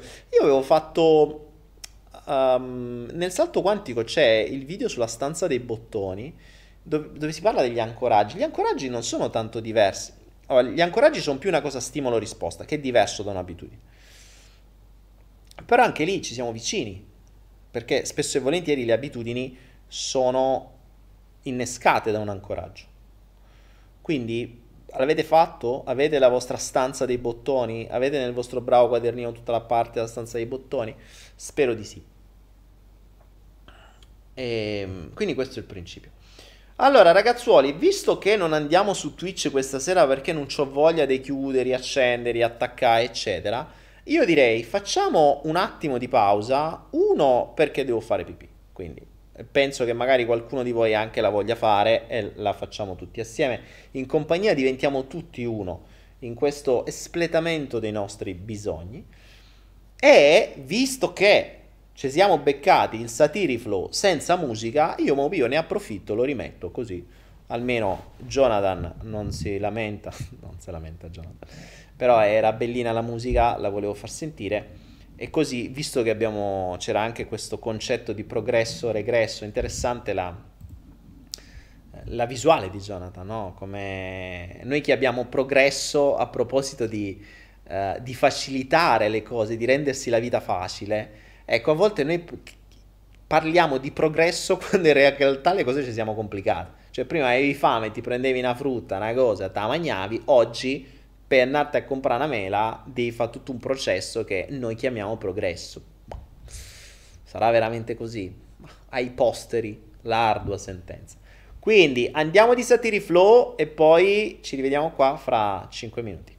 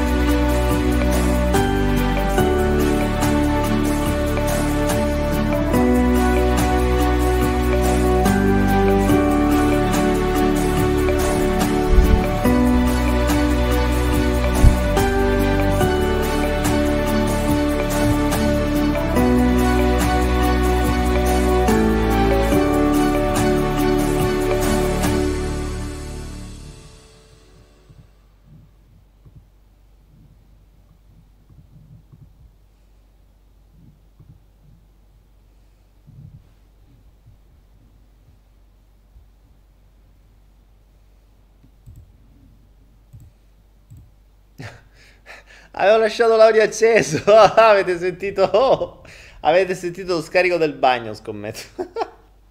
Di sottofondo al Satiriflu. Ah, eh vabbè ragazzi, è il bello della diretta, eh. Mica stiamo a giocare, mica stiamo a...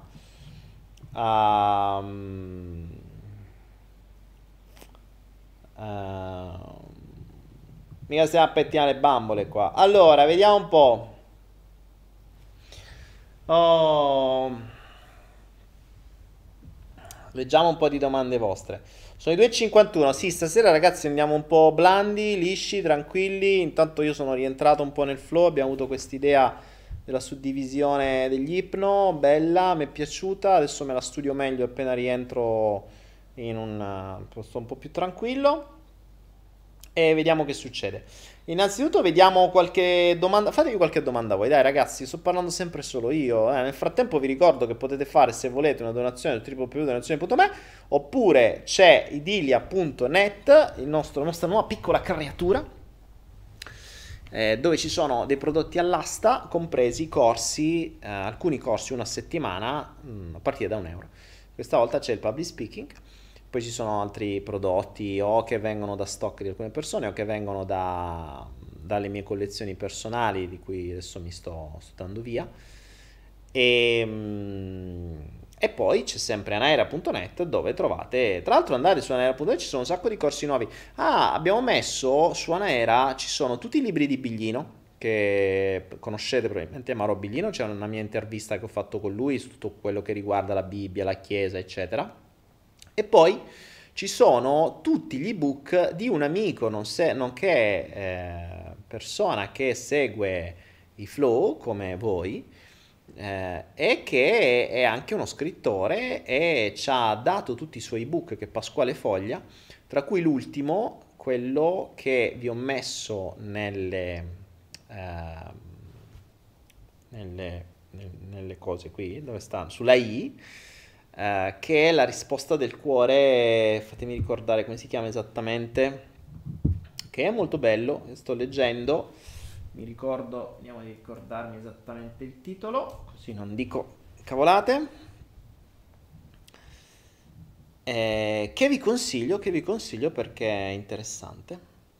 Poi ci sono tanti altri, sono credo nove ebook di Pasquale Foglia, le emozioni sono la risposta del cuore ai nostri pensieri. Molto bello, molto bello. Poi ce ne sono altri, la felicità a portata di mano, come cresce velocemente, l'autos- come cresce velocemente l'autostima, sì.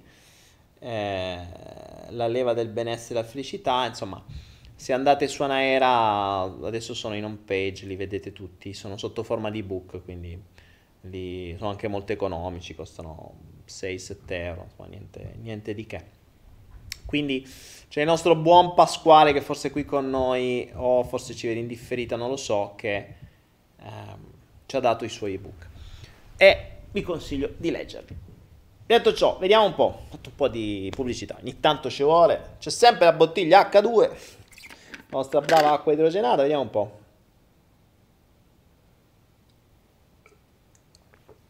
Marco Rabone dice perché ci metti così tanto impegno nello scrivere sulla lavagna Flow? Questo qua? perché ci metto così tanto impegno? Uno perché non lo faccio io.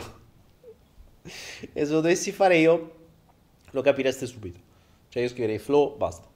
In realtà la lavagnetta serve a, a un senso perché poi quando dividiamo le, le domande, le perle, almeno si sa da dove arrivano. Per cui se qualcuno si volesse vedere l'intero flow, se lo va a vedere grazie a questa lavagnetta. Questo è stato un consiglio avuto da qualcuno di voi, eh, perché la lavagnetta è apparsa da, da pochi flow.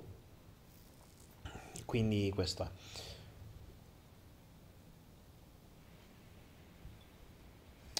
Um, Afrodite dice Daniele come faccio a contattarti in privato? Eh, Afrodite info chiocciola danielepenna.com info chiocciola danielepenna.com che è la mia mail privata. Magari non vi rispondo subito che la vedo ogni tanto però prima o poi vi rispondo.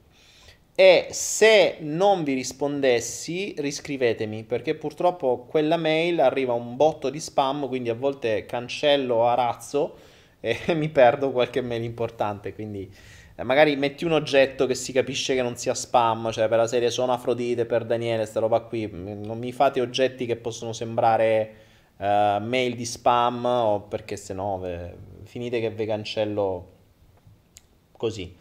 Daniele, io ho provato la sfida dei 40 giorni, ma al massimo che ho fatto è stato 13-14 e con molta motivazione vista la difficoltà con... e non e non molta motivazione vista la difficoltà a continuarla.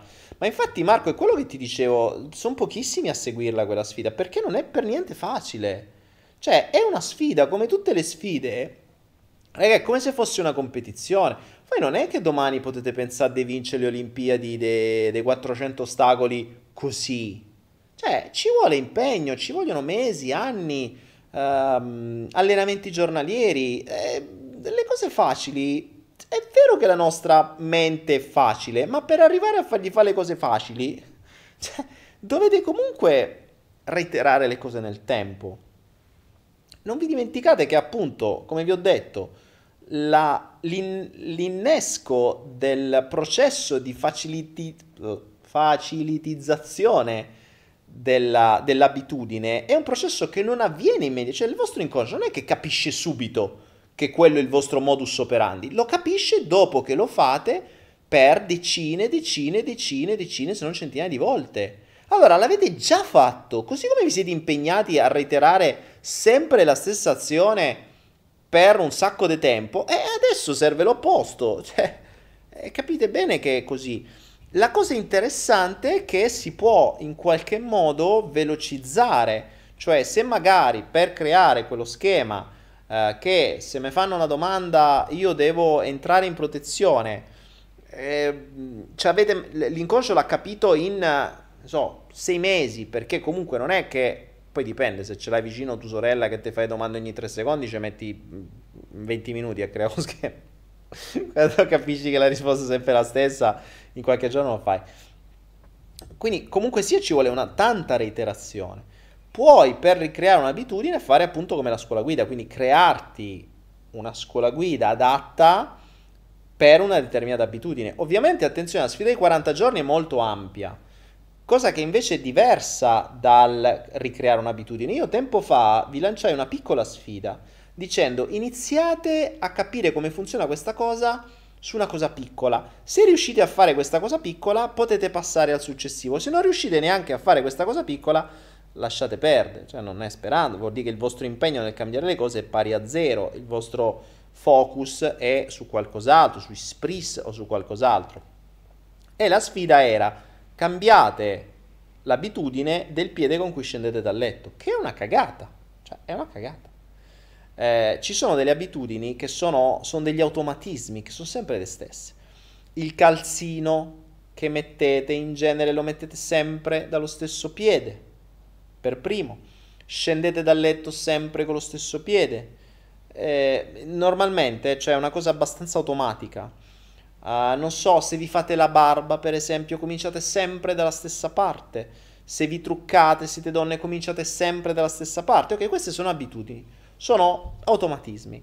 Volete, volete cominciare a capire come si cambiano gli automatismi? Fate un'azione diversa finché non vi renderete conto che diventerà automatica. Che vuol dire? Vuol dire che almeno uno o due mesi devi scendere dal letto con il piede diverso. Cosa vuol dire questo? Vuol dire che appena ti alzi dal letto, prima di mettere il piede a terra, devi essere presente, dire aspetta, sto in questa sfida. È esattamente un esercizio, come quando in palestra. Oggi, prima di alzarmi, devo ricordarmi di mettere il piede a terra di là. Te lo sei scordato un giorno? A posto, il tuo inconscio è a posto così. Allora, tu stai ancora in quella lì, va bene così. Il mio lavoro che sto facendo va ancora bene, me l'hai fatto capire. Invece, fallo per uno, due, tre mesi che ogni giorno ti svegli il primo pensiero. Eh, adesso cambio piede. E lo fai con attenzione, con presenza, cioè glielo fai capire all'inconscio. Guarda, adesso si cambia con questo piede. Adesso non mi fotti più, tu non scendi più col sinistro, scendi col destro e 1 e 2 e 3 4 e 5 10 e 1000 dopo un po' vedrete che l'inconscio ha capito perché non è cretino capisce e vi fa scendere in automatico con quello. Sentirete proprio la spinta. Dopo che avete, siete riusciti a fare una cosa banale come questa perché è banale banale fino a un certo punto perché voi appena vi svegliate dovete avere quel pensiero non vi dovete far fregare oddio la colazione i bambini eh, raga, mo, detto tra noi, è una roba di un nanosecondo, non è che ce l'ho tanto. Per cui se non riuscite neanche a dedicare un nanosecondo, perché non è neanche un secondo, è proprio un attimo, piede uh, e scendi. Cioè, è, non potete dire che non avete tempo. Quindi, se non riuscite neanche a fare questo, la vedo difficile che riuscirete ad impegnarvi su cambiamenti di, di, di abitudini un po' più complicate. Eh, andate per gradi, ricordate la finestra di Overton, andate per gradi. Cominciate a entrare nell'ottica di far capire al vostro inconscio che state cambiando abitudini. Anche questa è un'abitudine. Cioè, se voi cominciate a sfidarvi, cioè a, a impegnarvi voi stessi a cambiare prima una piccola, poi un'altra, poi un'altra, poi un'altra, il vostro inconscio capisce che è in un ambito di cambiamento di abitudini, quindi si, presu- si, si abitua a farlo anche più velocemente, perché lui nasce per facilitarti la vita. Cioè il cambiare abitudini può diventare un'abitudine stessa. E quindi a quel punto dici, ok, allora l'inconscio potrebbe anche in un secondo momento la magia della nostra mente può fare una cosa del genere. Se capisce che io ho cambiato la prima abitudine, poi la seconda, poi la terza e mi ci sto impegnando seriamente, l'inconscio dice, oh cazzo, questo si sta impegnando e le sta cambiando tutte. Ok, ad- adesso ho capito. Appena entra in un nuovo cambio di abitudini, io gli do una mano, non gli faccio aspettare sei mesi per cambiare, gli faccio aspettare dieci giorni. Capisco subito, se vedo che la fa per dieci giorni, mi ha già dimostrato che l'ha fatta per altre volte per un sacco di tempo e l'abbiamo cambiata, adesso lo capisco, lo faccio prima. Questa è un'altra prerogativa della nostra mente, cioè capisce quello che fa. La, l'intelligenza artificiale si basa su questo. Oggi siamo nel mondo dell'intelligenza artificiale. L'intelligenza artificiale fa esattamente la stessa cosa. Cioè la logica è quella. Cerca di capire il comportamento. Eh, cazzo, siamo riusciti a creare i computer che fanno una cosa del genere, non riusciamo a, fare nost- non riusciamo a farlo noi. Cioè, l'intelligenza artificiale cerca di... Mm, cioè, si basa appunto sul nostro concetto di intelligenza e il nostro concetto di intelligenza ha questa prerogativa, facilitare i compiti. Quindi le nuove intelligenze artificiali cosa fanno? Capiscono dalle azioni della persona o di quello con cui si rapporta quali sono le cose che accadono sempre e impara Imparando poi si può, in, in, può interagire in maniera migliore. Ma impara da cosa? È dalle reiterazioni. Cioè, se una persona ti fa una volta un determinato atteggiamento, una seconda volta, una terza, una quarta, una quinta, capisce che quella persona usa quello schema, usa quell'atteggiamento, usa quel modo di dire, usa quello che gli pare. Un'intelligenza artificiale, cazzo, un computer, lo capisce, non riusciamo a farlo noi. E dai, raga, allora veramente che stiamo conciati male. Cioè, eh, dobbiamo preoccuparci davvero. Ah. La finestra di Overton, apritela che fa caldo a bestia. Bella questa. Per favore accendi il ventilatore. Daniele non mi consideri. Serena Dainese. Ecco, Serena, ti sto considerando. Serena, allora, l'avrò detto un miliardo di volte, poi qualcuno mi dice perché tu ripeti le cose. Perché, malgrado io le ripeta, eh, mi fate queste domande. Serena, ripeto, lì ho la telecamera, qui ho il computer. Se guardo lì, non vedo quello che mi scrivete. Se guardo qui, non guardo la telecamera.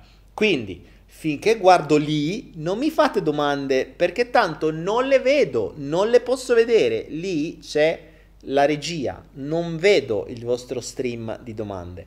Lo vedo qua, ok? Quindi Serena, se mi vuoi fare una domanda, fammela quando sto qua e soprattutto ripetetela perché se mi scrivete Daniele non mi consideri, io leggo solo quello, eh, adesso ti ho considerato ma non so che vuoi, quindi, e quindi continua a riparlare lì e non ti vedo di nuovo. Il mio corpo si è abituato, allora Babila dice, il mio corpo si è abituato a uscire uguale ansia, stress, malessere, stress, ansia.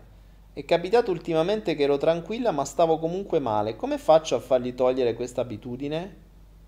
Uh, Babila, che vuol dire uscire? Cioè uscire, uscì dove? Uscì fuori dal balcone? Uscì fuori dal bagno? Uscì fuori di casa? Uscì fuori dal lavoro? Uscì con gli amici? Uscì a fare spritz? Uscì al supermercato? Specifica, ragazzi. Eh, io ho dei chunk grandi. Che vuol dire? Se avete studiato PNL sapete che vuol dire, se non l'avete studiato, studiatela. Cioè il mio chunk di informazione è grande, ma i vostri mi sa che a volte sono veramente enormi. Posso capire anche con pochi dettagli, ma datemene qualcuno in più perché cioè, così uscire, è, insomma, è abbastanza ambiguo. Potreste pure uscire fuori dal corpo, che adesso va di moda. Dani, hai letto la mia mail? Se lo hai fatto, potresti parlarne per favore? Luciana Parco, la mail? No, dove me l'hai mandata, Luciana? Eh, quando me l'hai mandata? Comunque, rimanda. Ecco, quello che dicevo prima, Luciana, se non ti leggo e non ti rispondo, rimandamela perché potrebbe essere stata cancellata per sbaglio nello spam. Luciana, anche per te, info chiocciola danielepenna.com scrivi da Luciana per Daniele così lo capisco. Uh, Daniele, tu ci dici di iscriverti quando ci guardi, ma con ritardo della diretta ci alieni, ci alleni a, prendere, a prevedere il futuro. Esatto, Marco Rabona. Con ritardo della diretta tu devi prevedere il ritardo, un po' come quando spari al piattello o, che, o quando, quando fai tiro veloce con le armi che c'è la, la, la cosa lì, la, la, sagoma che si muove, tu devi prevedere la velocità del movimento per beccarla. Eh, certo, ragazzi, la previsione del futuro. Ricordate il, il, il video che vi ho detto sulla lungimiranza? L'avete fatto l'esercizio di lungimiranza, per esempio? Mo. O io perdo tempo qui a sta a fare i flow, a fare gli esercizi e poi voi non li fate? Eh, mo quasi quasi, guardate. Mi state facendo venire un'idea. È preoccupante quando mi vengono idee. Già perché non c'è un cazzo da fare, capito? Poi mi vengono altre un miliardo di cose a cui pensare. Poi ce n'ho un miliardo e mezzo. E però mi vengono ancora altre idee. Sarebbe carino costringervi a, mettervi gli es- a esercizi online, così almeno so che li fate. Potrei farlo, e attenzione, potrei farlo. Potrei farlo.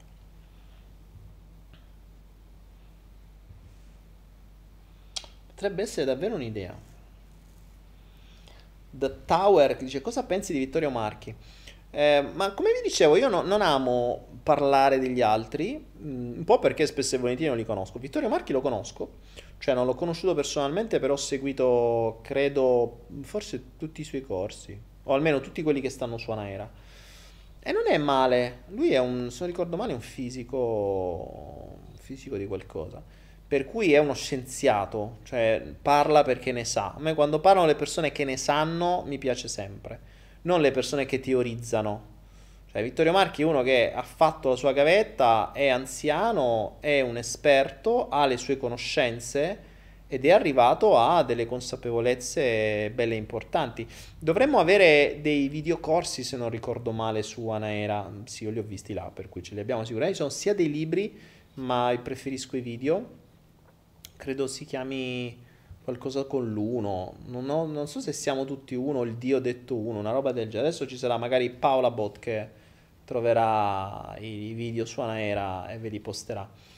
Ehm, guardateveli, guardateveli, sono molto interessanti quelli di, di Marchi. Guardateveli, mm, anzi, bella che me l'hai, me l'hai raccontato. Daniele Vulpiani, cosa ne pensi dell'ascesa dei bitcoin? Ragazzuoli, eh, io vi ho postato ieri un articolo, un post su Facebook e vi ho detto, ve lo ricordate quando vi dicevo, ragazzi, bitcoin sta a 3500 dollari, Ethereum era arrivato a 85 dollari, ragazzi, il treno sta ripassando, c'è gente che si è perso il treno dell'anno, dei due anni fa che era arrivato a 20.000 dollari bitcoin, eh, poi è caduto tutto, ve l'ho detto, è il giochino del sistema. Hanno fatto crollare tutto per far perdere le speranze alla gente, per far perdere le, eh, la stima, per far perdere tutto. Per la serie, cioè, quella è merda, non la voglio più vedere. Ricordatevi quando il sistema vi fa vedere qualcosa come merda, non la dovete toccare, là invece dovete puntare invece. Ed ecco che in un anno e mezzo hanno fatto crollare tutto, hanno dato notizie pessime su qualunque cosa, è una truffa, è una cosa, crolla tutto, è una merda, perderete tutto di qua di là. Hanno fatto crollare tutto, hanno comprato loro e avete visto che tra nell'arco di nell'ultimo quando è stato? Eh, l'ultimo video che ho fatto sulle cripto, credo che se non ricordo male Bitcoin era a 7.000 dollari, 7.000, forse 8.000. Ieri è arrivato a 14.000 ragazzi, cioè già il doppio. Ethereum era a 130 euro, ieri è arrivato a 350, 380 se non ricordo male. Cioè, mh, mm, avete preso il treno? Poi non ve lamentate che, eh vabbè, ma non riusciamo a guadagnare, a fare soldi. Eh, ragazzi, le opportunità ci sono sempre. I treni li prendete o no? Il rischio, è vero che bisogna rischiare la piramide finanziaria, eccetera, ma se qualcuno avesse rischiato quel suo bravo 10% del patrimonio, come da piramide finanziaria, come da corso sulla, sull'indipendenza finanziaria, come da tutto quello che ormai stiamo dicendo da anni sulle criptovalute, e magari adesso si sarebbe ritrovato un per 3, per 4, per 5 del suo investimento. E secondo me deve ancora salire. Oggi ha avuto un ritracciamento del, di quasi il 30%, quindi ieri era a 14.000 dollari, oggi è a 10.007 in tempo reale ora. Ma, ma la cosa non mi meraviglia, non mi meraviglia perché mh, è abbastanza naturale. È abbastanza naturale, cioè, anzi questo da un punto di vista di analisi finanziaria, di analisi tecnica, è un segnale, come si suol dire, bull, cioè un segnale toro, è un segnale che eh, può portare alla prossima ascesa, il che non mi meraviglierebbe se nei prossimi giorni riparte a razzo, perché appunto adesso cioè, è salita a 14, è risceso a 10 oggi, la gente ha incassato, se tipo devo incassare pure io, non ci ho pensato, però vabbè, ero troppo preso da altre cose, potevo incassare qualcosina e ricomprare oggi. E, ehm, e via. Antonina dice, quando troveranno tutti i bitcoin cosa accadrà? È che il prezzo salirà ancora di più. Ricordatevi che Bitcoin è una valuta finita, non è come le stamperie della Banca d'Italia o della BCE che stampano soldi a uffa Finiti i 21 milioni di bitcoin, ciao, cioè quelli ci sono e il valore continuerà a salire come tutte le cose rare. Tra l'altro già molti si sono bruciati. Morpheus dice Daniele durante il viaggio è possibile vedere cose spiacevoli. Morpheus durante il viaggio è probabile che vedrai cose spiacevoli, non possibile. È molto probabile. E che andiamo a fare? Andiamo a fare escursioni solo nelle cose belle. Secondo te io ti porto a fare le escursioni per dire ah fammi vedere quando mi sono divertito di più nella mia vita. Sì, ok, ma se la vogliamo rendere funzionale e utile, dobbiamo andare a vedere eh, quando c'è qualcosa che ci ha condizionato la vita, non che ci ha divertito nella vita. Poi magari qualcosa che ci ha condizionato ci ha anche divertito.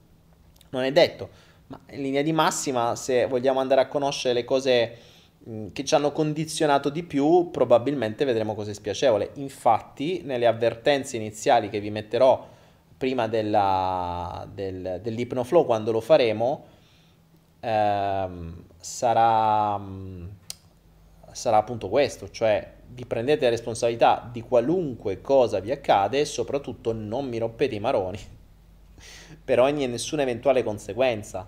Cioè io non sarò qui a dire, a, ad ascoltare le cose, ah ma sai ho visto questa cosa, adesso sono in crisi. Non lo fate. Se avete paura di scoprire che cosa avete dentro, continuate a farvi ispris e distrarvi con Instagram a farvi le selfie. Punto. Molto easy. Cioè, ve lo chiedo davvero per favore.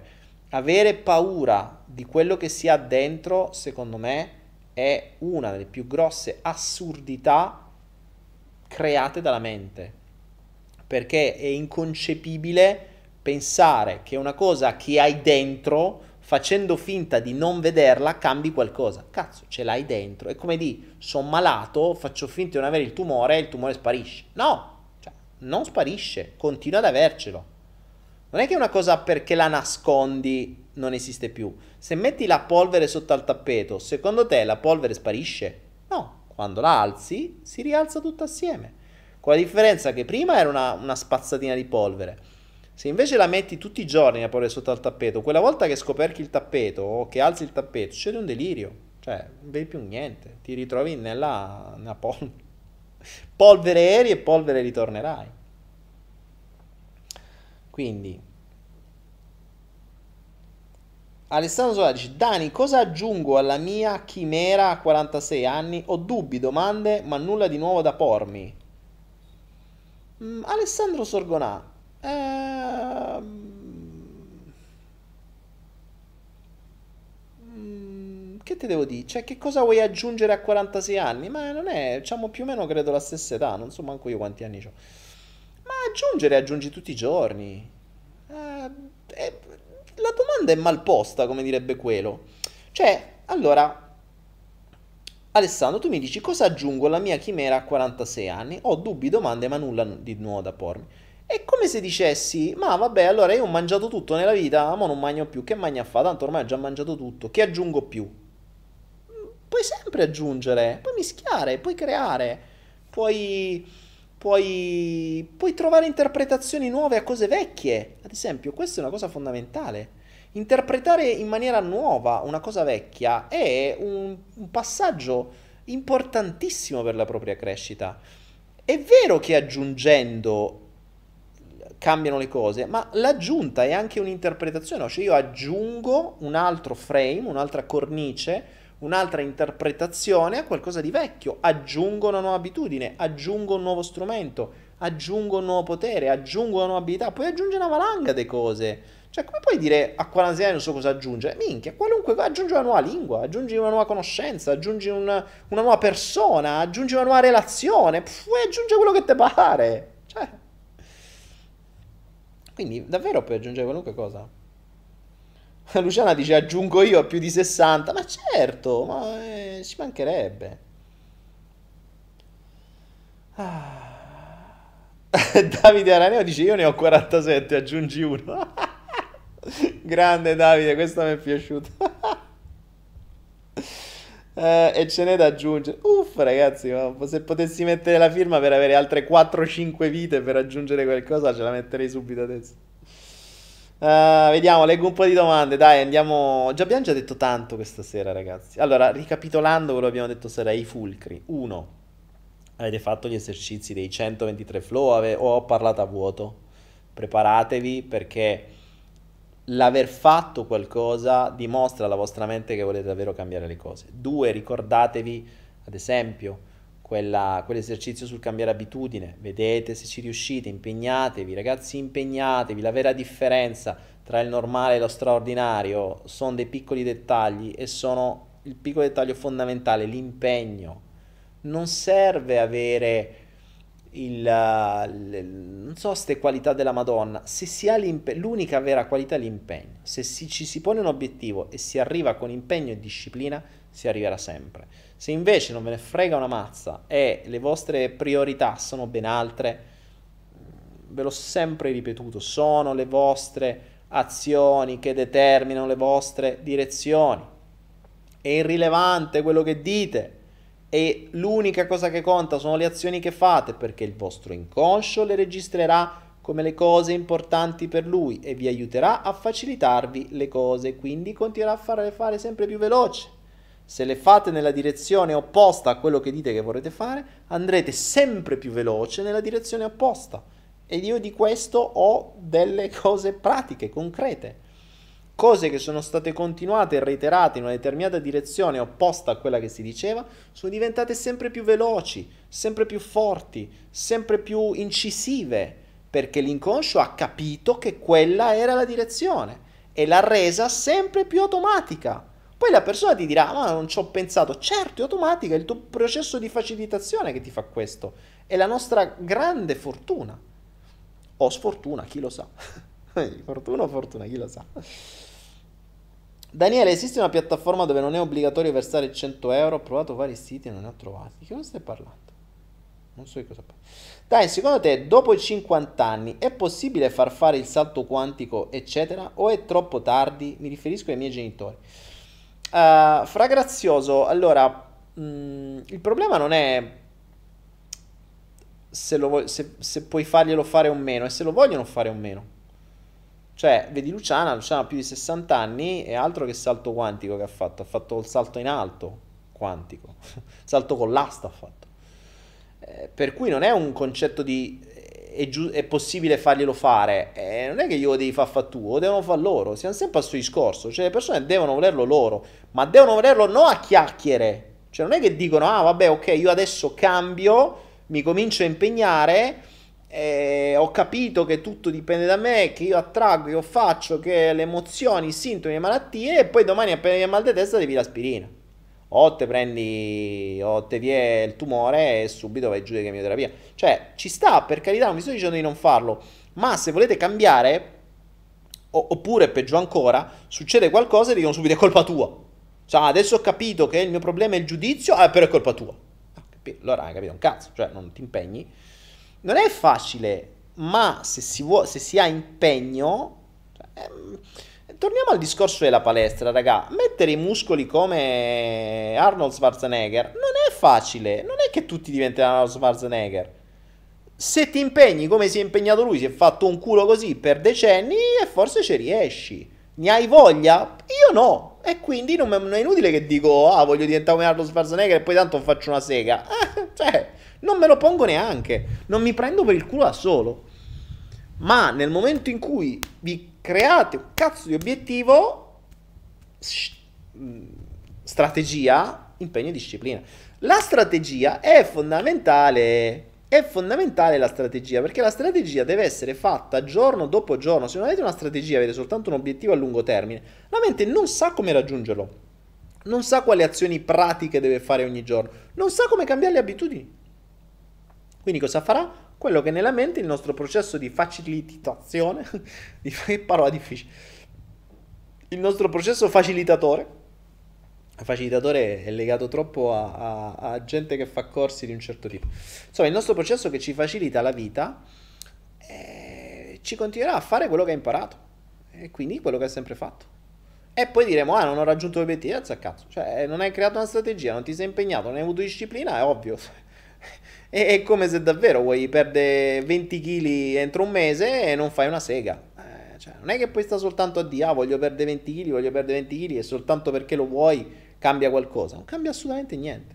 Se continui a fare quello che hai sempre fatto, non cambierà niente. Cioè, sto dicendo delle cose ovvie, ragazzi. Il problema è che mh, mm, vengono fatte delle domande ovvie. Cioè, sono ovvie, eh, ma non si capiscono.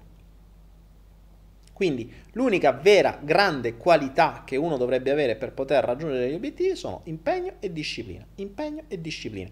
Non esistono sgarri, non esistono cose se volete davvero avere l'aiuto della parte inconscia. Se non volete l'aiuto della parte inconscia vi dovete fare un culo pazzesco perché non ci arriverete mai.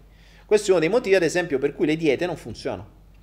Cioè, le, i, i business della dieta sono enormi perché sanno benissimo che non è definitiva. Proprio per questo motivo perché la dieta è una roba che non fate con un obiettivo reale. È un obiettivo, ah, mo c'è il mare e mi devo mettere costume e quindi devo far figo. Eh, capito. Ma non è un obiettivo di salute, non è un obiettivo di cambiamento di abitudine. È un obiettivo del costume, poi arriva l'inverno, me copro e sti cazzi e mi ricomincio a sfonnare pizze, cornetti e, e and so on. Capito? Quindi non ha senso.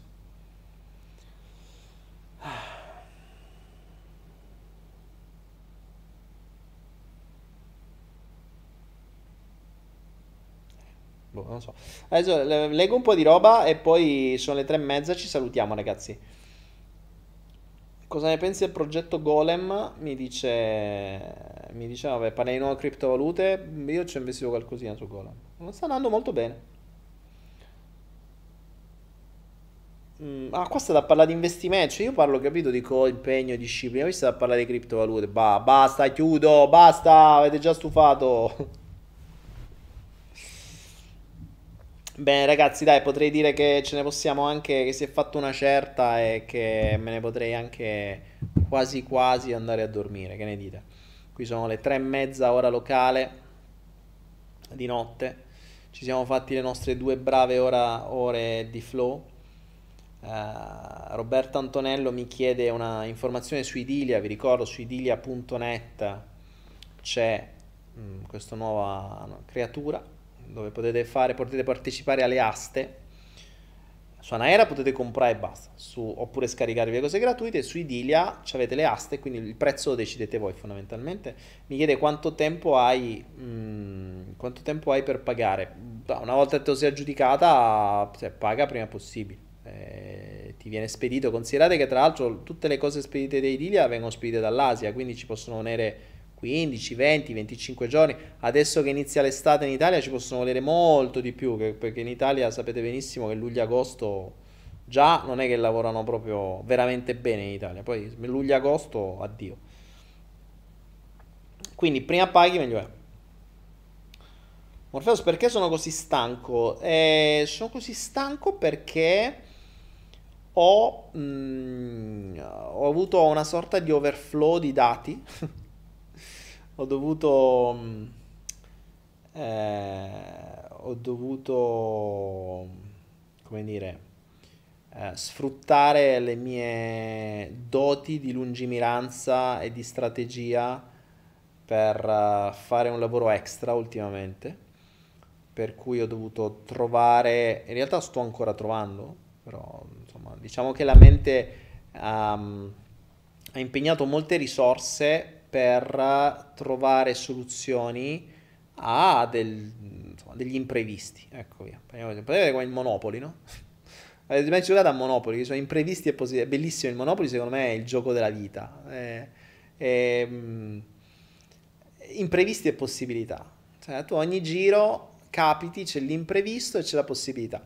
Devi essere capace ad accogliere la possibilità, magari qualcuno di voi ha, accolto le possibilità con le criptovalute qualche mese fa e oggi se la gode. E poi ci sono gli imprevisti. Gli imprevisti, appunto, sono quelli che per quanto puoi essere lungimirante, il cazzo che vuoi, come ho sempre, come, come, come... Io sì, mi vanto di essere, ma il bello dell'imprevisto è che se, se, se lo avessi previsto non sarebbe imprevisto. Eh, se no che gusto c'è. E l'imprevisto è imprevisto. E quindi per quanto potevi prevedere, fare, dire, creare strategie, piani A, B, C e D, ti arriva l'imprevisto e dice che cazzo giusto quello non l'avevo previsto, mi devo ritrovare i piani. Vedi tutti i tuoi piani A, B, C e D non erano, non sono validi e te ne devi creare F, G, H, L, M, N, O, eh, in maniera a volte molto veloce e quindi eh, rientro nella mia personalità di problem solver e trovo tutte le varie strade possibili e immaginabili in maniera che siano le strade più funzionali, meno dannose, eh, meno costose, meno dannose per tutti, quindi che sia un win-win-win per tutti. Non è sempre facilissimo perché quando ci sono gli imprevisti qualcosa la, la perdi sempre, la lasci sempre eh, a volte sono soldi, a volte sono possibilità, a volte sono, a volte sono idee. A volte, come è successo in questo caso, la, mm, la voglia. Cioè, più che la voglia, la connessione. Però, sapete, il flow è una connessione. Infatti martedì non c'ero. Cioè, non c'ero proprio di testa. Ho detto, perché devo star lì se non sono connesso io? Perché devo far fluire qualcosa che non sta fluendo perché ci sono i miei boccaporti, no? come se fossero le dighe chiuse quindi non posso far fluire l'acqua, quindi che cosa vi do? Se non ho niente da darvi, me sto per i cazzi eh, non è che... È vero che io dal flow prendo anche, però prendo nel momento in cui do. Eh, se non c'è questo circuito, il flow è una sorta, secondo me, di, uh, di circuito um, continuo, no? un cerchio, una roba che va a voi, ritorna, riviene a me, riva a voi, ritorna. In tutto questo ogni tanto arriva qualche cosa di nuovo, insomma, un bordello casino mentale. Secondo me se mi sentisse qualcuno... Sapete, una volta dissi, mi, mi resi, pre, presi la consapevolezza di una cosa. E che gente come noi, cioè quelli che come me parlano di queste robe, ma per le, le cose che dico io sono ancora abbastanza normali, cioè accettabili, più o meno. Più o meno. Però ci sono persone che, che ne so, ti dicono, ti parlano so, di angeli, di fatine, uh, di, mm, di, uh, di canalizzazioni, mo- tutta una serie di robe abbastanza inaccettabili, no? E che eh, in questa società, cioè se uno dice, no, sai, guarda, vedi l'albero, io vedo l'energia, l'aura, uh, lo vedi che è molto più verde, vedi che c'è vedi quelle, quella luce che esce dalle foglie, che scende, quel prana. Che... Allora, se tu lo dici a, so, al tuo amico di banco o a, al tuo amico di lavoro o al tuo vicino di casa, rischi un TSO. Cioè, rischi veramente un trattamento sanitario obbligatorio che ti chiamano la croce verde, azzurra, non so che colore è, ti rinchiudono e ti mettono sotto psicofarmaci pesanti. Per evitare invece questo, devi scrivere dei libri e devi diventare un trainer. Cioè, se sei uno normale che dice ste robe, ti rinchiudono. Se invece scrivi dei libri sulle stesse robe e fai dei corsi sulle stesse robe e fai pagare un sacco di soldi, spesso e volentieri, per dire queste robe, eh, cioè ti pagano pure. Cioè non ti internano e ti pagano. È un po' un paradosso sta roba. Però ci riflettevo tempo fa e dicevo, ah, penso un po' che figo. Io sono ancora abbastanza nel, insomma, anzi, sono abbastanza con i piedi per terra, vi dico sempre, spadate, prima di dire che quello è un essere inorganico, una fatina, un elfo, se ne deve passare di, di acqua sotto i ponti, ok?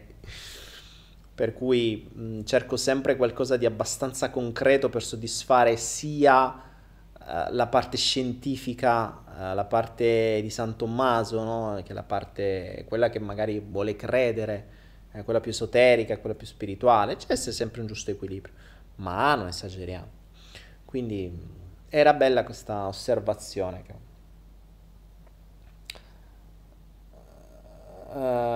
Uh, Carpus dice: Hai mai avuto, Daniele, la paura di subire co- coattemente un TSO quando eri in Italia? Ma no, ma io di base mica rompo i coglioni alla gente. Cioè, il TSO devi fare danno. Non è che se dici quattro stronzate non fai. Non, non, eh, non fai del male a nessuno, non dai fastidio a nessuno. Non, se non dai fastidio a nessuno. Eh, io cerco di non dar fastidio a nessuno, neanche con i discorsi. Cioè, poi fondamentalmente non è che dico cose chissà quanto pff, uh, assurde, no? Cioè, tutte discretamente probabili, alcune estremamente probabili, probabili, quindi dimostrabili, non probabili, probabili, dimostrabili. E poi soprattutto non è che faccio male a qualcuno, cioè non è che vado lì e devo convincere la gente, no, prega cazzo, per cui... Ah, va bene, va bene. Ragazzi, detto ciò, Magic Light dice motivo per cui non ne parlo mai. Ma sì, alla fine, raga, mm, inutile cercare di, mm, di, imporre la propria visione agli altri. L'ho imparato negli anni. Eh, la tua visione è la tua visione. Puoi avere tutte le prove che vuoi, tutta l'esperienza che vuoi, puoi avere mille anni di conoscenze, puoi aver vissuto 7 miliardi di vite passate, aver preso uh, conoscenze e abilità di qualunque tipo, ma rimane la tua visione. Cioè, ehm, vuoi imporla agli altri? Pff, sì, mm, prenderai soltanto... Guarda, se, se hai imparato che la tua visione è la tua visione, a un certo punto smetti di imporla agli altri. Ma a volte smetti pure di proporgliela. Cioè, ognuno ha la sua. Al massimo, infatti è il motivo per cui faccio solo flow e non faccio più eh, né coaching private né né corsi dal vivo, ma anche in questa mia nuova vita cerco di diminuire anche molto di più la, la, la mia osservazione sulle persone che, che, ho vicino o che, posso, o che mi possono passare vicino, perché poi alla fine non ha senso, è un dispendio immenso di energie per uh, a volte dare dei feedback che la gente magari non vuole, quindi ti cazzi tuoi. Sapete com'è il discorso, no? Sapete la storia... Mm, la storia... Gira sta cosa del... Eh, come si chiama? Aspetta, oggi sono veramente... C'ho un crisi di memoria. Sono dei lapsus oggi pazzeschi, veramente. C'ho allora Alzheimer, no? Cosa so? Non ricordo. Tamarindo. C'è la storia dei tamarindi, no? Tamarindo è un frutto che in Asia si trova, un frutto secondo me abbastanza strano perché ha un gusto strano, è tutto seme, e sembra un... cercate il tamarindo, è... sembra una specie di fagiolo. Vi lascio con questa questa sera, perché può racchiudere un po' quest'ultimo pensiero. E c'è questa storia che sembra, non l'ho verificata, però la storia che va in giro è questa, che il tamarindo... Eh, aspettate. Che questo frutto del tamarindo ci metta 90 anni per poter appunto tirar fuori il frutto. Adesso non so se è vera, però la storia sembra carina.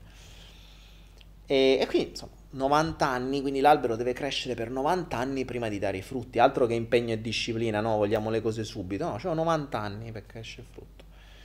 E allora un giorno c'è questo giovane che andava in giro per le campagne dell'Asia e vede sto vecchietto, avrà avuto 80-85 anni, che stava piantando degli alberi di tamarindo. Adesso se vado qua ho 85 anni, 90 anni, ma che cazzo fa? Quindi va dal vecchietto e gli dici scusa non è, ma levami una curiosità. Ma stai a piantare i tamarindi? E dice, eh, sono tamarindi. Dice, ma lo sai che ci vogliono 90 anni prima che faranno i frutti? Sì. Dice, ma tu così non li vedrai mai. Eh, cioè perché li pianti? Dice, perché il campo è mio e ci faccio il cazzo che mi pare. E da lì il giovane prese un grande insegnamento, che nella vita è sempre meglio farsi i tamarindi propri. E con questa storia con i tamarindi, con questa storia sui tamarindi, come si dice, fatevi tamarindi propri e campate 90 anni e oltre, 100 anni e più. E la vostra visione, a volte, la vostra visuale a volte, è quasi meglio che badenete per voi. E la date soltanto a chi davvero la vuole. La visuale, non capite mai, la visuale. Quindi, date i vostri doni solo davvero a chi li apprezza e li usa. Come diceva mia bisnonna, diceva chi non apprezza non merita. E tutto sommato non è c'era tutti i torti. Me lo diceva quando ero piccino. Non è così sbagliato. Questo è il motivo per cui io faccio i flow, perché quando trasmetti non trasmetti più a una sola persona. Trasmetti, mandi nell'etere, poi chi vuole prende prende, chi non vuole prendere sti cazzi, come si suol dire. Quindi amici miei, ricordatevi, nella vita una delle regole base è fatevi i tamarindi vostri. Detto ciò, noi ci vediamo martedì prossimo, se tutto va bene. Perché se non c'è un altro giro di Monopoli con gli imprevisti, ma con le possibilità, se tutto scorre secondo i piani, noi ci vediamo martedì prossimo. Se non sarà così, ci sarà qualche notizia sul mio canale Facebook e vi farò sapere di quali saranno gli sviluppi. Cari amici raccoglitori di tamarindi, buonanotte a tutti, vi voglio bene e buon caldo italiano a tutti. Ci vediamo presto. There's a vagabond man, citizen of the world, is a clown of his thought and his words. Like a cat, sometimes fast, and sometimes much more slow, and his song is follow the flow. He just doing what he can between reality and his ghost. He's still searching